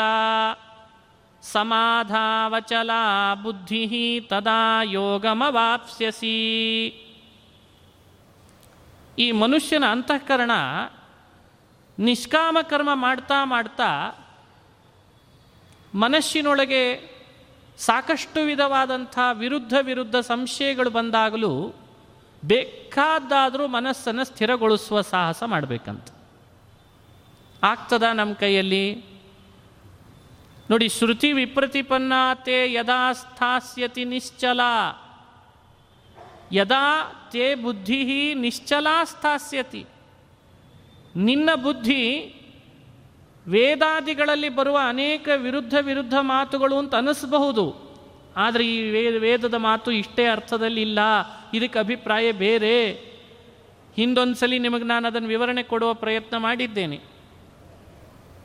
ಆ ರೀತಿ ವೇದದಲ್ಲಿ ಬರುವಂಥ ಮಾತುಗಳ ಅನೇಕ ವಿರೋಧದ ಅಂಶಗಳನ್ನು ಮೇಲ್ನೋಟಕ್ಕೆ ಕಂಡರೂ ಇದಕ್ಕೆ ಈ ಅರ್ಥ ಅಲ್ಲ. ಇದರ ನಿಜವಾದ ತತ್ವ ಏನು ಅಂತ ತಿಳಿದು ಆ ಬುದ್ಧಿಗೆ ಮತ್ತೆ ಸಂಶಯ ಬಾರದಂತೆ ನಿಶ್ಚಲಗೊಳಿಸ್ಬೇಕಂತೆ. ಅದು ವೇದದಿಂದಲೇ ಬರ್ತದೆ ಅಂತಲ್ಲ, ಬೇರೆ ಬೇರೆ ರೀತಿಯಾಗೂ ಬರಲಿಕ್ಕೆ ಶುರುವಾಗಿರ್ತದೆ. ಆ ಬರುವ ಸಂಶಯವೇ ನಮ್ಮನ್ನು ಇವತ್ತೇನು ಮಾಡ್ತಾ ಇದೆ ಅಂದರೆ, ಸಮಾಧಿಯ ಅವಸ್ಥೆಗೆ ಹೋಗಲಿಕ್ಕೆ ನಮ್ಮನ್ನು ಬಿಡ್ತಾ ಇಲ್ಲ. ಸಾಕಷ್ಟು ಜನರಿಗೆ ಸಮಾಧಿ ಅವಸ್ಥೆಗೆ ಹೋಗ್ಲಿಕ್ಕೆ ಆಗ್ತಾ ಇಲ್ಲ. ಯಾಕೆ ಇಲ್ಲ? ಯಾಕೆ ಆಗ್ತಿಲ್ಲ ಅಂತ ಬಹಳ ಜನರಿಗೆ ಇದೊಂದು ಪ್ರಶ್ನೆ ಇದ್ದೇ ಇದೆ. ಯಾಕೆ ಅಂದರೆ ಯಾವ ಅಂತಃಕರಣದಿಂದ ನಾವು ಭಗವಂತನ ಸಮಾಧಿಗೆ ಹೋಗಬೇಕೋ ಅದೇ ಅಂತಃಕರಣದೊಳಗೆ ನೂರಾರು ಸಂಶಯ ಒಳಗಡೆ ಕೂತ್ಕೊಂಡ್ಬಿಟ್ಟಿದೆ, ಹುದುಗಿ ಕೂತ್ಕೊಂಡಿದೆ. ಎಲ್ಲಿ ತನಕ ಸಂಶಯ ಹೋಗಲ್ಲ, ಮನಸ್ಸು ಹೊಯ್ದಾಡ್ತಿರ್ತದೆ. ಮನಸ್ಸು ಎಲ್ಲಿ ತನಕ ಹೊಯ್ದಾಡ್ತದೆ, ಭಗವಂತನ ಸಮಾಧಿಗೆ ಹೋಗಲಿಕ್ಕೆ ಸಾಧ್ಯ ಇಲ್ಲ. ಅದಕ್ಕೆ ಹೇಳಿದೆ ಸ್ಕ್ರೀನೇ ಅಳಗಾಡ್ತಿದೆ ಅಂದರೆ ಸಿನಿಮಾ ಏನು ನೋಡ್ಲಿಕ್ಕೆ ಸಾಧ್ಯ? ಗಾಳಿಗೆ ಬಂದು ಸ್ಕ್ರೀನ್ ಅಳಗಾಡ್ಲಿಕ್ಕೆ ಶುರು ಆಯಿತು ಅಂದರೆ ಚಿತ್ರ ಏನು ತೋರಿಸ್ಲಾರ? ಹಾಗೆ ಅಂತಃಕರಣ ಅನೇಕ ಬೇರೆ ಬೇರೆ ರೀತಿ ಗೊಂದಲ ವಿಷಯಗಳಿಂದ ಅದು ನಿರಂತರ ಅಳಗಾಡ್ತಾ ಇದೆ. ಅಲ್ಲಿ ಭಗವಂತನ ಚಿತ್ರಣದಿಂದ ನಾವು ಏನು ಅವನನ್ನು ಸಮಾಧಿಯ ಅವಸ್ಥೆಗೆ ಹೋಗಿ ಧ್ಯಾನ ಮಾಡಿ ಪ್ರೀತಿ ಪಡಿಸ್ಲಿಕ್ಕೆ ಸಾಧ್ಯ? ಅದನ್ನು ನಿಶ್ಚಲಗೊಳಿಸ್ಕೋ. ಅಂತಃಕರಣದ ಸ್ಕ್ರೀನು ಮತ್ತೆ ಮತ್ತೆ ಚಲನ ಆಗಬಾರ್ದು. ಹಾಗದನ್ನು ಗಮನಿಸು. ಹಾಗದನ್ನು ತಂದುಕೋ. ಆ ಪ್ರಯತ್ನ ನೀ ಮಾಡು. ಅದನ್ನು ಇಲ್ಲೇ ಹೇಳ್ತಾನೆ. ಶ್ರುತಿ ವಿಪ್ರತಿಪನ್ನಾತೆ ಯದಾ ಸ್ಥಾಸ್ಯತಿ ನಿಶ್ಚಲ. ತೇ ಬುದ್ಧಿ ಸಮಾಧೌ ನಿಶ್ಚಲ ಯದಾ ಸ್ಥಾಸ್ಯತಿ. ಅಸಂಪ್ರಜ್ಞಾತ ಸ್ಥಿತಿ ತಲುಪ್ತಾನೆ. ಅದನ್ನು ಸಮಾಧಿ ಅಂತ ಕರೀತಾರೆ. ಸಮಾಧಾವಚಲ ಬುದ್ಧಿ ತದಾ ಯೋಗಮವಾಪ್ಸ್ಯಸಿ. ಸಮಾಧಾವಚಲ ಬುದ್ಧಿ. ಯೋಗದ ಫಲ ಏನು ಅಂತ ನಿನಗೆ ಬಹಳ ದೊಡ್ಡ ಜಿಜ್ಞಾಸೆ ಇದೆ ಅಲ್ಲ ಅರ್ಜುನ? ಅದರದ್ದೇ ಒಂದು ಆನಂದ ಇದೆನೋ? ಅದರದ್ದೇ ಒಂದು ಮಹತ್ವ ಇದೆ. ಇಲ್ಲಿ ಯೋಗಮವಾಪ್ಸ್ಯಸಿ ಅಂದರೆ ಯೋಗ ಫಲಮವಾಪ್ಸ್ಯಸಿ ಅಂತ ಅರ್ಥ. ಇಲ್ಲಿ ಮಾತ್ರ.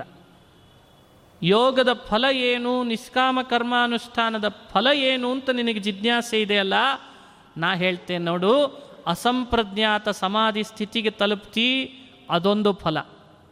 ನಿನ್ನ ಬುದ್ಧಿ ನಿಶ್ಚಲವಾಗಿ ಕೂಡ್ತದೆ ಅಂತಃಕರಣದಲ್ಲಿ, ಅದು ಇನ್ನೊಂದು ಫಲ. ಒಳಗಿರುವ ಸಂಶಯಗಳ ಮಲ ದೂರ ಆಗ್ತದೆ, ಅದು ಮತ್ತೊಂದು ಫಲ. ಪರೋಕ್ಷ ಜ್ಞಾನ ಉಂಟಾಗ್ತದೆ, ಅದು ಫಲ. ಹಾಗಾದರೆ ಎಲ್ಲ ಸ್ಥಿತಿಗತಿಗಳು ನಿಷ್ಕಾಮ ಕರ್ಮದಿಂದಲೇ ಆಗ್ತಾವೆ ಅಂತನ್ನೋದು ಸ್ಪಷ್ಟ ಆದಾಗ ನಾವು ಅದರಲ್ಲಿ ತೊಡಗದೆ ಈ ಫಲವನ್ನು ಹೇಗೆ ಪಡೀಲಿಕ್ಕೆ ಸಾಧ್ಯ? ಸುಮ್ಮ ಸುಮ್ಮನೆ ದೇವರನ್ನ ಕಾಣಲಿಕ್ಕೆ ಹೇಗೆ ಸಾಧ್ಯ? ಹಾಗಾಗಿ ನಮ್ಮ ಬದುಕಿನಲ್ಲಿ ನಾವು ಸಮಾಧಿ ಸ್ಥಿತಿ ತಲುಪಬೇಕು ಅನ್ನೋದೇ ನಮ್ಮ ಅಚೀವ್ಮೆಂಟ್ ಆಗಬೇಕು. ಕೃಷ್ಣನ ಮಾತಿನ ಪ್ರಕಾರ. ಸಾಕಷ್ಟು ಜನರಲ್ಲಿ ನಾನು ಅದನ್ನೇ ಕೇಳ್ತೀನಿ. ನೀನು ಮುಂದೆ ಏನಾಗ್ತಿ? ಮುಂದೆ ಏನಾಗ್ತಿ? ಸಹಜವಾಗಿ ಇವತ್ತು ಕೊಡುವ ಉತ್ತರಗಳು ನೋಡಿದರೆ ಬಹಳ ಆಶ್ಚರ್ಯ ಆಗ್ತದೆ. ನಾನು ಮೆಕ್ಯಾನಿಕಲ್ ಇಂಜಿನಿಯರ್ ಆಗ್ತೀನಿ. ನಾನು ಸಾಫ್ಟ್ವೇರ್ ಆಗ್ತೀನಿ. ಐ ಕ್ಯಾನ್ ಅಚೀವ್ ಇಟ್ ಅಂತಾರೆ. ಒಬ್ಬರ ಬಾಯಲ್ಲಿ ನಾನು ಒಬ್ಬ ಸಮಾಧಿಯ ಸ್ಥಿತಿಗೆ ಹೋಗುವ ಸ್ಥಿತಪ್ರಜ್ಞನಾಗ್ತೀನಿ ಅಂತ ಬರಲೇ ಇಲ್ಲ. ಯಾಕೆ ಅದ್ರ ಬಗ್ಗೆ ವಿವರಣೆನೇ ಇಲ್ಲ ಲೋಕದಲ್ಲಿ. ಆ ಪರಿಸರವೇ ಇಲ್ಲ. ಆ ಪರಿಸರ ಇಲ್ಲ, ಅದರ ಬಗ್ಗೆ ವಿವರಣೆ ಇಲ್ಲ ಅದನ್ನು ಸರಿಯಾಗಿ ಬೋಧಿಸಿ ಅದರಲ್ಲಿ ಸಿಕ್ಕುವ ಆನಂದದ ಬಗ್ಗೆ ವಿಶ್ಲೇಷಣೆ ಇಲ್ಲ. ಅದರ ಬಗ್ಗೆ ವಿಶ್ಲೇಷಣೆ ಕೊಟ್ಟು ಆ ಥರನೇ ಮನುಷ್ಯರನ್ನು ತಯಾರು ಮಾಡಿದರೆ ಮನುಷ್ಯ ಸಹಜವಾಗಿ ಇದರ ಕಡೆಗೆ ಆಕರ್ಷಣೆಗೊಂಡು ಬಂದೇ ಬರ್ತಾನೆ. ಇದೇ ನಮ್ಮಲ್ಲಿ ಆಗಿರೋ ಕೊರತೆ. ಇದು ಭಾರತದ ಜ್ಞಾನ ಸಂಪತ್ತು.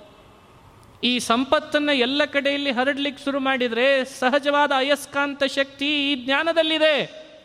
ಈ ಜ್ಞಾನ ಮ್ಯಾಗ್ನೆಟಿಕ್ ಪವರ್ ಒಂದು ಸ್ವಲ್ಪ ಹೇಳಿದರೆ ಸಾಕು. ಮನುಷ್ಯ ಸಾತ್ವಿಕ ಪ್ರಕೃತಿ ಇದ್ದರೆ ತಾನಾಗೆ ಒಳಗೆ ಬರಲಿಕ್ಕೆ ಶುರು ಮಾಡ್ತಾನೆ. ಅದಕ್ಕೆ ಮನುಷ್ಯನ ಬದುಕಿನಲ್ಲಿ ನಿಜವಾಗಲೂ ಕೂಡ ಗಳಿಸ್ಬೇಕು ಅಂದರೆ ಸಮಾಧಿಯ ಸ್ಥಿತಿಯ ಸುಖವನ್ನು ಗಳಿಸ್ತೇನೆ ಅಂತ ಶಪಥ ಕೊಡಬೇಕಂತವನು. ಐ ಕ್ಯಾನ್ ಅಚೀವ್ ಇಟ್ ಭಗವತ್ ಸಮಾಧಿ. ದೇವರ ಸಮಾಧಿಯನ್ನು ನಾನು ಪ್ರಯತ್ನಪೂರ್ವಕವಾಗಿ ಪಡಿತೇನೆ, ಗಳಿಸ್ತೇನೆ ಅಂತ ಹೋಗಬೇಕು. ಆಗ ಅವನಿಗೆ ಅರ್ಥ ಆಗಲಿಕ್ಕೆ ಶುರು ಆಗ್ತದೆ. ಓ, ಸಮಾಧಿಯ ಸ್ಥಿತಿನ ಅದನ್ನು ಪಡಿಲಿಕ್ಕೆ ಯಾವುದು ಕಾರಣ? ಅದರ ಹಿನ್ನೆಲೆಯಲ್ಲಿರುವ ಅಂತಃಕರಣದ ಶುದ್ಧಿ. ಆ ಅಂತಃಕರಣ ಶುದ್ಧಿಗೆ ಬೇಕಾದ ಈ ನಿಷ್ಕಾಮ ಕರ್ಮಾನುಷ್ಠಾನ, ಇವೆಲ್ಲ ಒಂದೊಂದಾಗಿ ಪಾರ್ಟ್ಸ್ ಅರ್ಥ ಆಗ್ತದೆ. ಇವತ್ತು ಭಗವದ್ಗೀತೆಯ ಶಿಕ್ಷಣ ಕಡಿಮೆ ಆದದ್ರಿಂದ ಮನಸ್ಸಿನಲ್ಲಿ ಲೌಕಿಕ ವಿದ್ಯೆ ಹಾವಳಿಯಿಂದ ಎಲ್ಲರ ಮನಸ್ಸು ತೊಳಲಾಟಕ್ಕೆ ಶುರುವಾಗಿದೆ. ಇದನ್ನು ಮನುಷ್ಯ ಅರ್ಥ ಮಾಡಿಕೊಳ್ಬೇಕು. ಏನೆಲ್ಲ ಪ್ರಯತ್ನ ಪಡ್ತಿದ್ದಾನೆ, ನನ್ನ ಮನಸ್ಸು ಯಾಕೋ ಸಮಾಧಾನ ಇಲ್ಲ ನನ್ನ ಮನಸ್ಸಿಗೆ ಯಾಕೋ ಶಾಂತಿ ಸಿಗ್ತಿಲ್ಲ ನಾನು ಯಾಕಿಷ್ಟು ಹೊಯ್ದಾಡ್ತಿದ್ದೇನೆ, ನಾನು ಯಾಕಿಷ್ಟು ಅಸ್ಥಿರನಾಗಿದ್ದೇನೆ, ನನ್ನ ಮನಸ್ಸು ಯಾಕಿಷ್ಟು ಚಂಚಲವಾಗಿದೆ, ತನ್ನನ್ನು ತಾನೇ ತಾನು ನಿಯಂತ್ರಣಕ್ಕೆ ತಂದುಕೊಳ್ಳಿಕ್ಕಾಗ್ತಾ ಇಲ್ಲ ಅಷ್ಟು ಹೋರಾಡ್ತಿದ್ದಾನೆ. ಕೃಷ್ಣನ ದೃಷ್ಟಿಯಲ್ಲಿ ಮನಸ್ಸಿನ ನಿಶ್ಚಂಚಲತೆ, ಮನಸ್ಸಿನ ಸದೃಢತೆ, ಮನುಷ್ಯನ ನೈಜ ಸುಖದ ಅಭಿವ್ಯಕ್ತಿ ಇವೆಲ್ಲವೂ ಕೂಡ ನಿಷ್ಕಾಮ ಕರ್ಮಯೋಗದಿಂದಾಗುವ ಫಲಶ್ರುತಿ. ಇದು ಕೃಷ್ಣ ಜಗತ್ತಿಗೆ ಕೊಡುವಂಥ ತತ್ವಜ್ಞಾನ. ಎಂದಾದರೂ ನೀವು ಇದನ್ನು ಪ್ರಯತ್ನಪಟ್ಟು ಸಾಧಿಸುವ ಕಾರ್ಯ ಮಾಡಬಹುದು ಇದಕ್ಕೆ ದಿನ ನಿಗದಿಪಡಿಸಲಿಲ್ಲ, ಕಾಲ ನಿಗದಿಪಡಿಸಿಲ್ಲ ದೇವರು. ಎಂದಾದರೂ ನಾವಿದರಲ್ಲಿ ಪ್ರಯತ್ನ ಪಡಬಹುದು ಸ್ಪಷ್ಟ ಹೇಳಿದ್ದಾನೆ, ಶ್ರುತಿ ವಿಪ್ರತಿಪನ್ನಾತೆ, ಯದಾ ಸ್ಥಾಸ್ಯತಿ ನಿಶ್ಚಲ. ಸಮಾಧಾವಚಲ ಬುದ್ಧಿ ತದಾ ಯೋಗಮವಾಪ್ಸ್ಯಸಿ ಎಂಥ ಮಾತು. ಎಂದು ಇದನ್ನು ನಾವು ಪ್ರಾಕ್ಟೀಸ್ ಮಾಡಲಿಕ್ಕೆ ಶುರು ಮಾಡ್ತೇವೆ, ಅಂದು ನಾವು ಉದ್ಧೃತರಾದ್ವಿ ಅಂತ ಅರ್ಥ. ಗಮನಿಸಿ, ಈ ಶ್ಲೋಕದಲ್ಲಿ ಎರಡು ಅಂಶ ಇಟ್ಟಿದ್ದಾನೆ ಕೃಷ್ಣ. ಎ ಹಾಗೂ ಬಿ. ಈ ಸಮಾಧಿಯ ಸ್ಥಿತಿಯಲ್ಲಿ ವಿಶೇಷತೆ ಏನು ಅಂದರೆ, ನಿಷ್ಕಾಮ ಕರ್ಮದಲ್ಲೇ ಒಂದು ವಿಶೇಷ ಇದೆ. ಜ್ಞಾನ ಬರುವ ಮೊದಲು ನಿಷ್ಕಾಮ ಕರ್ಮ ಬೇರೆ. ಜ್ಞಾನದ ನಂತರದಲ್ಲಿ ಮಾಡುವ ನಿಷ್ಕಾಮ ಕರ್ಮಗಳು ಬೇರೆ. ಜ್ಞಾನ ಬರುವ ಮೊದಲು ನಿಷ್ಕಾಮದಲ್ಲಿ ತೊಡಗಬೇಕು, ಜ್ಞಾನ ನಂತರದಲ್ಲೂ ನಿಷ್ಕಾಮದಲ್ಲಿ ತೊಡಗಬೇಕು. ಗಮನಿಸ್ರಿ ನಮಗೆ ಪರೋಕ್ಷ ಜ್ಞಾನ ಇನ್ನೂ ಬಂದಿಲ್ಲ. ಮೊದಲು ನಾವು ನಿಷ್ಕಾಮ ಕರ್ಮ ಮಾಡ್ತಾ ಇದ್ದೇವೆ. ಆ ಕರ್ಮದ ಫಲ ಪರೋಕ್ಷ ಜ್ಞಾನ ತಂದು ಕೊಡ್ಲಿಕ್ಕಾಗ್ತದಂತೆ. ಅಂದಾಜಾಗ್ತದೆ? ಈಗ ಪರೋಕ್ಷ ಜ್ಞಾನ ಬಂತು. ಈಗಲೂ ಪುನಃ ನಾವು ನಿಷ್ಕಾಮ ಕರ್ಮದಲ್ಲೇ ನಮ್ಮನ್ನು ತೊಡಗಿಸ್ಕೊಂಡಿದ್ದೇವೆ ಅಂತಾದರೆ ಆ ಕರ್ಮದ ಫಲ ಸಮಾಧಿಯ ಸ್ಥಿತಿಯಲ್ಲಿದ್ದು ಮುಂದೆ ಭಗವಂತನ ಸಾಕ್ಷಾತ್ಕಾರಕ್ಕೆ ಕಾರಣ ಆಗ್ತದಂತೆ. ಸೊ ಎ, ಜ್ಞಾನ ಬರುವ ಮೊದಲು ಮಾಡುವಂತಹ ನಿಷ್ಕಾಮ ಕರ್ಮ. ಬಿ, ಪರೋಕ್ಷ ಜ್ಞಾನ ಬಂದ ನಂತರವೂ ಮಾಡುವಂತಹ ನಿಷ್ಕಾಮ ಕರ್ಮ. ಏಕೆ ಫಲ ಪರೋಕ್ಷ ಜ್ಞಾನ, ಬಿಗೆ ಫಲ ಪರೋಕ್ಷ ಜ್ಞಾನ ನಂತರ ಮಾಡಿದ್ರಿಂದ ಭಗವಂತನ ಸಾಕ್ಷಾತ್ಕಾರ ಸಮಾಧಿಯ ಪರಿಪಾಕದಲ್ಲಿ ಹೋಗಿ ನಾವು ಅನುಭವಿಸುವ ಸುಖ. ಇದನ್ನು ಕೃಷ್ಣ ಈ ಮಾತಿನಲ್ಲಿ ಹೇಳ್ತಾ ಇದ್ದಾನೆ. ಅದಕ್ಕೆ ಮನುಷ್ಯ ನಿಷ್ಕಾಮ ಕರ್ಮ ಮಾಡಿದ್ದು ಒಂದು ಪೈಸೆಯಷ್ಟು ಕೂಡ ವ್ಯರ್ಥ ಆಗಲ್ಲ. ಜ್ಞಾನಕ್ಕಿಂತ ಮೊದಲು ಮಾಡಿದೀಯಾ? ಹಾಗಾದರೆ ಜ್ಞಾನದ ಫಲ ಕೊಟ್ಬಿಡ್ತೇನೆ ಅಂತಾನೆ ಕೃಷ್ಣ. ಅಲ್ಲಿಗೆ ಅಲ್ಲಿಗೆ ತೊಗೊಂಡು ಹೋಗಿಬಿಡು. ಜ್ಞಾನದ ನಂತರ ಮಾಡ್ತಿದ್ದೀಯಾ? ಹಾಗಾದರೆ ನಂತರದಲ್ಲಿ ಮಾಡಿದ್ದಕ್ಕೂ ವ್ಯರ್ಥ ಅಲ್ಲ. ನನ್ನ ಸಾಕ್ಷಾತ್ಕಾರ ಅದನ್ನು ನಿನಗೆ ಕೊಡ್ತೇನೆ. ನನ್ನ ಸಾಕ್ಷಾತ್ಕಾರದಿಂದ ಅಲ್ಲೊಂದು ಸುಖ ಇದೆ, ಆ ಸುಖದ ಅನುಭವ ಕೊಡ್ತೀನಿ. ಅದನ್ನು ತೊಗೊಂಬಿಡು ಅಂತಂತ. ಒಟ್ಟಾರೆ ಜ್ಞಾನ ಬರುವ ಮೊದಲು ಮಾಡಿದ್ದು ವ್ಯರ್ಥ ಅಲ್ಲ. ಪರೋಕ್ಷ ಜ್ಞಾನ ಬಂದ ನಂತರ ಮಾಡಿದ ನಿಷ್ಕಾಮ ಕರ್ಮವೂ ಕೂಡ ವ್ಯರ್ಥ ಅಲ್ಲ. ಈ ಸ್ತರದಲ್ಲಿ ಕೃಷ್ಣ ಮಾತಾಡ್ತಾ ಇದ್ದಾನೆ. ಇದು ಸೂಪರ್ ಅದ್ಭುತವಾದ ಅದ್ಭುತವಾದ ಡಿಗ್ರಿ. ಇದು ಇದು, ಇದಕ್ಕಿಂತ ದೊಡ್ಡ ಡಿಗ್ರಿ ಇಲ್ಲ. ಲೋಕದಲ್ಲಿ ಬೇಕಾದಂಥ ಪದ್ಮವಿಭೂಷಣ ಕೊಡಬಹುದು. ಡಾಕ್ಟರೇಟ್ ಕೊಡಬಹುದು. ಆದರೆ ಭಗವಂತನ ದೃಷ್ಟಿಯಲ್ಲಿ ಇವನೊಬ್ಬ ಪರೋಕ್ಷ ಜ್ಞಾನಿ ಅಂತ ಡಿಗ್ರಿ ತಗೊಳ್ಳೋದಿದೆಯಲ್ಲ ಅದು ಕಷ್ಟ. ಅದು ಬಂದ ಮೇಲೂ ನಿಷ್ಕಾಮ ಕರ್ಮದಲ್ಲಿ ತೊಡಗಿ ಭಗವಂತನ ದೃಷ್ಟಿಯಲ್ಲಿ ಇವನು ಸ್ಥಿತಪ್ರಜ್ಞಾ ಅಂತ ಕರೆಸ್ಕೊಳ್ಳೋ ಡಿಗ್ರಿ ಇದೆಯಲ್ಲ ಅದು ಕಷ್ಟ. ಕೃಷ್ಣ ಹೇಳ್ತಾ ಇರುವಂಥ ಎರಡು ಪದವಿ, ಒಂದು ಪರೋಕ್ಷ ಜ್ಞಾನಿ ಅನ್ನೋ ಪದವಿ, ಇನ್ನೊಂದು ಸ್ಥಿತಪ್ರಜ್ಞಾ, ಅಸಂಪ್ರಜ್ಞಾತ ಯೋಗಿ ಅಥವಾ ಜ್ಞಾನಿ, ಆ ಪದವಿ ಇದೆಯಲ್ಲ ಅದನ್ನು ಪಡ್ಕೊಳ್ಳೋದು ಕಷ್ಟ. ಕೃಷ್ಣ ಅದನ್ನು ನಿರೂಪಣೆ ಮಾಡಲಿಕ್ಕೆ ಈ ಮಾತಿನಲ್ಲಿ ಹೇಳ್ತಾನೆ, ಶ್ರುತಿ ವಿಪ್ರತಿಪನ್ನಾತೆ, ಯದಾ ಸ್ಥಾಸ್ಯತಿ ನಿಶ್ಚಲ, ಸಮಾಧಾವಚಲ ಬುದ್ಧಿ, ತದಾ ಯೋಗಮವಾಪ್ಸ್ಯತಿ, ಅವಾಪ್ಸ್ಯಸಿ ಅಂತ ವ್ಯಾಖ್ಯಾನ ಮಾಡಿದ್ದಾನೆ. ಇದು ಕೃಷ್ಣನ ಮಾತಿನಲ್ಲಿ ನಾವು ಕಂಡುಕೊಳ್ಬೇಕಾದಂತಹ ಮತ್ತೊಂದು ಅಂಶ ಈ ಸತ್ಯವನ್ನು ಚಿಂತನೆ ಮಾಡಬೇಕು. ಇಲ್ಲಿ ಕೆಲವು ವಿವರಣೆಯನ್ನು ನಿಮ್ಮ ಮುಂದೆ ಹೇಳಲಿಕ್ಕೆ ಇಷ್ಟಪಡ್ತೇನೆ. ಈ ಸಮಾಧಿ ಸ್ಥಿತಿ ತಲುಪೋದು ಅಂತ ಒಂದು ಹೇಳ್ತಾರೆ. ಸಮಾಧಾವಚಲ ಬುದ್ಧಿ. ಸಮಾಧಿ ಸ್ಥಿತಿ ತಲುಪೋದಿದೆಯಲ್ಲ ಅದು ನೀ ಮಾಡಿದ ಯೋಗದ ಪರಿಪೂರ್ಣ ಫಲ. ಪರಿಪೂರ್ಣ ಫಲ, ಸಮಾಧಿ ಸ್ಥಿತಿ ತಲುಪಬೇಕು.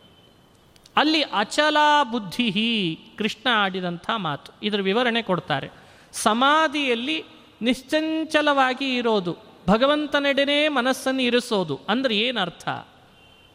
ವಿವರಣೆ ಇಷ್ಟು. ಸಮಾಧಿ ಸ್ಥಿತಿ ತಲುಪಿದವನ ಪಕ್ಕದಲ್ಲಿ ಬಂದು ಯಾರಾದರೂ ಬೇರಿ ನಗಾರಿ ಬಾರಿಸಿದರೆ ಅವನಿಗೆ ಅದು ಗೊತ್ತಾಗಲ್ಲ. ಯಾಕೆ? ಸಮಾಧಿ ಸ್ಥಿತಿ ತಲುಪಿರ್ತಾನೆ. ಅವನು ಬೇರಿ ಬಾರಿಸ್ಲಿ, ನಗಾರಿ ಬಾರಿಸ್ಲಿ ಡೊಳ್ಳು ಹೊಡಿಲಿ, ಏನಾದರೂ ಮಾಡಲಿ. ಅವನ ಬುದ್ಧಿ ಮಾತ್ರ ಎಲ್ಲಿರ್ತದೆ? ಸಮಾಧ ವಚಲ ಬುದ್ಧಿ. ಬೇರಿ ತಾಡನಗಳಿಂದಲೂ ಕೂಡ ಮನಸ್ಸಿನೊಳಗೆ ಸಂಶಯ ಬರಲ್ಲ. ಭೌತಿಕ ಬಾಹ್ಯ ವಸ್ತುಗಳ ಕಡೆಗೆ ಗಮನ ಹರಿಸಲ್ಲ. ಆ ಮನಸ್ಸಿನೊಳಗೆ ಅಂಥ ನಿಶ್ಚಲತೆಯನ್ನು ಪಡಿತಾನಂತೆ. ಇದು ಬರ್ತದ ನಮಗೆ? ಇಲ್ಲೇ ಮೊಬೈಲ್ ರಿಂಗ್ ಟೋನ್ ಆದರೆ ಸಾಕು, ಮನಸ್ಸು ಆ ಕಡೆ ಹೋಗಿರ್ತದೆ. ಅಂದರೆ ಮನಸ್ಸು ಎಷ್ಟು ಶಿಥಿಲ ಆಗಿದೆ ಎಷ್ಟು ಅಳಗಾಡ್ತಿದೆ ಅಂತ ಇದರಿಂದಲೇ ಸ್ಪಷ್ಟ ಆಗ್ತದೆ. ಕೃಷ್ಣ ಹೇಳ್ತಿರುವ ನಿಶ್ಚಂಚಲವಾದ ಸಮಾಧಿ ಸ್ಥಿತಿನೇ ಎಲ್ಲೋ ಇದೆ ನಾವೆಲ್ಲೋ ಇದ್ದೇವೋ ಏನೋ ಅಂತ. ಅದು ಎಲ್ಲೋ ಇದ್ದದಕ್ಕೆ ನಮ್ಮ ಸ್ಥಿತಿ ಹೀಗಾಗಿದೆ. ಆದರೆ ಕಠಿಣ ಅಲ್ಲ, ಇದು ನಮಗಾಗಿ ಕೃಷ್ಣ ಬೋಧಿಸ್ತಿದ್ದಾನೆ. ಈ ಮಾರ್ಗ ಅನುಸರಿಸಿದರೆ ನಾವು ಬಹಳ ಬಹಳ ಆನಂದದಿಂದ ಇರಲಿಕ್ಕೆ ಸಾಧ್ಯ ಬಹಳ ಆನಂದದಿಂದ ಇರ್ತೀವಿ. ಈ ತತ್ವ ತಿಳಿಬೇಕು. ಈ ತತ್ವವನ್ನು ಪ್ರಾಕ್ಟಿಕಲ್ಲಿ ಅಂದರೆ ನಮ್ಮ ಬದುಕಿನಲ್ಲಿ ಇದನ್ನು ಅಳವಡಿಸ್ಕೊಳ್ಬೇಕು. ಅಳವಡಿಸ್ಕೊಂಡಾಗ ಬಹಳ ಸುಖ ಇದೆ ಇಲ್ಲಿ. ಆ ವಿಷಯ ನೋಡ್ರಿ ಎಷ್ಟು ಅದ್ಭುತವಾಗಿ ಕೃಷ್ಣ ಹೇಳಿದ ಅದಕ್ಕೆ. ಹೇಳ್ತಾನೆ ಒಂದು ಕಥೆ, ಸಮಾಧಿ ಸ್ಥಿತಿಯಲ್ಲಿರೋರಿಗೆ ಏನಾದರೂ ಎಚ್ಚರಿಕೆಯಲ್ಲಿ ಬರಲ್ಲ. ಜನಕ ಅಂತ ಒಬ್ಬ ರಾಜ. ಆ ಜನಕ ರಾಜ ಒಮ್ಮೆ ಪಾಠ ಕೇಳ್ತಾ ಕುಳಿತಿದ್ದಂತೆ ಬಹಳ ಬಹಳ ಏಕಾಗ್ರ ಮನಸ್ಸಿನಿಂದ ಗುರುಗುಮುಳ ಮುಖದಿಂದ ಪಾಠ ಕೇಳ್ತಾ ಇದ್ದಾನೆ ಜನಕರಾಜ ಇದಕ್ಕಿದ್ದ ಹಾಗೆ ಅವನ ರಾಜ್ಯದಲ್ಲಿ, ರಾಜ್ಯದಿಂದ ಹೊರ ಬಂದಿದ್ದ ಆಶ್ರಮಕ್ಕೆ ರಾಜ್ಯದಲ್ಲಿ ಎಲ್ಲೋ ಒಂದು ಕಡೆ ಬೆಂಕಿ ಬಿದ್ದುಬಿಡ್ತು. ಒಬ್ಬ ದೂತ ಬಂದು ಕೂಗಿ ಬಂದು ಹೇಳ್ತಾ ಇದ್ದಾನೆ ಜನಕರಾಜ ಮಹಾರಾಜ, ರಾಜ್ಯದಲ್ಲಿ ಬೆಂಕಿ ಬಿದ್ದಿದೆ, ರಾಜ್ಯದಲ್ಲಿ ಬೆಂಕಿ ಬಿದ್ದಿದೆ ಜನಕರಾಜ ನಿನ್ನ ನಿನ್ನ ಅವಂದೇ ಅರಮನೆ, ಯಾವುದೋ ಒಂದು ಕೋಶಕ್ಕೋ, ಯಾವುದೋ ಒಂದು ಕೋಶಾಗಾರಕ್ಕೋ, ಪ್ರಜೆಗಳದ್ದು ಅಲ್ಲ, ಯಾರ್ದೂ ಅಲ್ಲ. ಕೋಶಕ್ಕೆ ಎಲ್ಲೋ ಬೆಂಕಿ ಬಿದ್ದುಬಿಟ್ಟಿದೆ ಜನಕರಾಜ ನಿನ್ನ ಕೋಶಕ್ಕೆ ಬೆಂಕಿ ಬಿದ್ದಿದೆ. ಅಲ್ಲೇ ಇದ್ದಂಥ ಜನ ಜನಕರಾಜನಿಗೆ ನಾಲ್ಕೈದು ಬಾರಿ ಕೂಗೇ ಕೂಗ್ತಾನೆ ಕೂಗೇ ಕೂಗ್ತಾನೆ, ಅವನೇನು ಅವನಿಗೆ ಉತ್ತರ ಕೊಡ್ತಾ ಇಲ್ಲ. ಯಾಕೆ? ಸಮಾಧಾವಚಲ ಬುದ್ಧಿ ಯದಾ? ನೋಡಿ, ಎಂಥ ಮಾತಾಡಿದ್ದಾನೆ. ಸಮಾಧಾವಚಲ ಬುದ್ಧಿ. ಆ ಸಮಾಧಿ ಸ್ಥಿತಿಗೆ ಹೋದಂಥ ಜನಕರಾಜನಿಗೆ ಇವ ಏನಾಡಿದ್ರು ಏನೂ ಆಗಲಿಲ್ಲ ಅಂತ. ಎಷ್ಟೊತ್ತಾದ ಮೇಲೆ ಹೊರಗೆ ಬಂದ ಜನಕರಾಜ ಅಂತಾನೆ ಯಾವುದಕ್ಕೆ ಬೆಂಕಿ ಬಿದ್ದರೆ ಏನಂತೆ? ಅದು ಎಂದೋ ಬಿದ್ದಿದ್ದೇ ಬೆಂಕಿ ಇವತ್ತು ನಿನಗೆ ಕಾಣಿಸ್ತಷ್ಟೇ ಅಂತಂದಂತ ವಸ್ತುಗಳಿಗೆ ಬೆಂಕಿ ಇನ್ನೂ ಮುಂದೆ ಬೀಳೋದು ಮೊದಲೇ ಬಿದ್ದಿರ್ತದೆ. ಅಥವಾ ಹಿಂದೆ ಎಂದೋ ಬಿದ್ದುಬಿಟ್ಟಿದೆ ಅದರ ಅನುಭವ ನನಗಿದೆ ಇವತ್ತು ನಿನಗೆ ಕಾಣಿಸ್ತಷ್ಟೆ. ಇದು ಮನುಷ್ಯನ ಸಾಧನೆಯಿಂದ ಬರುವಂಥ ಅಪೂರ್ವವಾದ ಅಪೂರ್ವವಾದ ಒಂದು ತಿಳುವಳಿಕೆ. ಈ ಸ್ಥಿತಿ, ಈ ಸ್ಥಿತಿಯನ್ನು ಕೃಷ್ಣ ಒತ್ತು ಕೊಟ್ಟು ವ್ಯಾಖ್ಯಾನ ಮಾಡಿ ಚಿಂತನೆ ಮಾಡಿಸ್ತಾ ಇದ್ದಾನೆ. ಹೀಗೆ ವಿಷ್ಣುವಿನಲ್ಲಿ ಅಚಲವಾದಂಥ ಬುದ್ಧಿ, ಅದು ಯೋಗ, ಅದು ಯೋಗದ ಫಲ, ಅದನ್ನು ನಾವು ಪಡಿಬೇಕು ಅಂತ ವ್ಯಾಖ್ಯಾನ ಮಾಡಿ ಕೃಷ್ಣ ಚಿಂತನೆ ಮಾಡಿಸ್ತಾನೆ. ಸಂಶಯ ಬರದಂತೆ ಹೋಗಬೇಕು, ಸಂಶಯ ಬಾರದಂತೆ ನಮ್ಮ ಮನಸ್ಸನ್ನು ಮಾಡಿಕೊಳ್ಬೇಕು. ಇದಾದ ಮೇಲೆ ಈ ಅಧ್ಯಾಯದಲ್ಲಿ ಬರುವ ಮತ್ತೊಂದು ಅಪೂರ್ವ ಏನು ಅಂದರೆ, ಸರಿ ಪ್ರಾಕೃತ ಭೌತಿಕ ವಿಷಯಗಳಿಂದ ದೂರ ಸರಿದು ಮನಸ್ಸನ್ನು ನಿಶ್ಚಂಚಲಗೊಳಿಸಿ ಪರಮಾತ್ಮನೆಡೆಗೆ ಹೋಗ್ತಾನೆ, ಅದು ಅಸಂಪ್ರಜ್ಞಾತ ಸಮಾಧಿ ಸ್ಥಿತಿಗೆ ಹೋಗ್ತಾನೆ, ಇದೆಲ್ಲ ಯೋಗದ ಫಲ ಅಂತ ಕೃಷ್ಣ ನಿರೂಪಿಸ್ತಾ ಬಂದ. ಪ್ರಾಸಂಗಿಕವಾಗಿ ಏನು ವಿಷಯ ಬಂತು? ಅಸಂಪ್ರಜ್ಞಾತ ಸಮಾಧಿ ಸ್ಥಿತಿಗೆ ತಲುಪೋವನೇ ನಿಜವಾಗಲೂ ಜ್ಞಾನಿ. ಹಾಗಾದರೆ ಜ್ಞಾನಿ ಅಂದರೆ ಈ ರೀತಿ ಇರ್ತಾನೆ ಅಂತ ಕೃಷ್ಣ ವಿವರಣೆ ಕೊಟ್ಟ. ಯಾರಿಗಾದರೂ ಪ್ರಶ್ನೆ ಬರ್ತದೆ. ಸಹಜ ಇಷ್ಟು ಉತ್ತರ ಕೊಟ್ಟಾಗ ಪ್ರಶ್ನೆ ಯಾರಿಗಾದರೂ ಬಂದೇ ಬರ್ತದೆ, ಅರ್ಜುನನಿಗೂ ಬಂತು. ಏನು ಬಂತು ಅರ್ಜುನನಿಗೆ ಪ್ರಶ್ನೆ ಅಂದರೆ, ಹಾಗಾದರೆ ಆ ಜ್ಞಾನಿಗಳ ವಿವರಣೆ ನನಗೆ ಕೊಡು ಅಂತಂದಂತೆ ಜ್ಞಾನಿಗಳು ಅಂತ ಹೇಳಿದೆಲ್ಲ ಅಸಂಪ್ರಜ್ಞಾತ ಸಮಾಧಿ ಸ್ಥಿತಿಗೆ ತಲುಪಿರ್ತಾರೆ ಅಂತ ಅವ್ರ ವಿವರಣೆ ಕೊಡು ಅವ್ರ ಲಕ್ಷಣ ಏನು?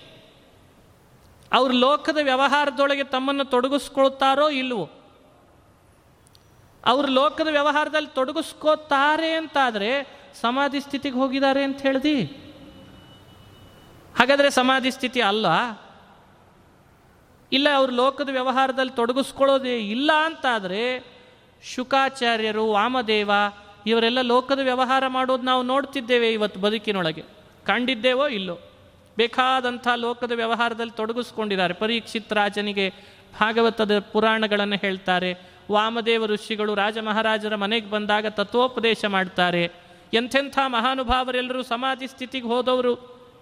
ಹಾಗಾದರೆ ಅವರ ವ್ಯವಹಾರಗಳ ವಿವರಣೆ ಏನು? ಈ ಎರಡೂ ಅಂಶ ನನಗೆ ವಿವರಣೆ ಕೊಡು ಕೃಷ್ಣ. ಅದನ್ನು ಕೇಳ್ತಾ ಇದ್ದಾನೆ.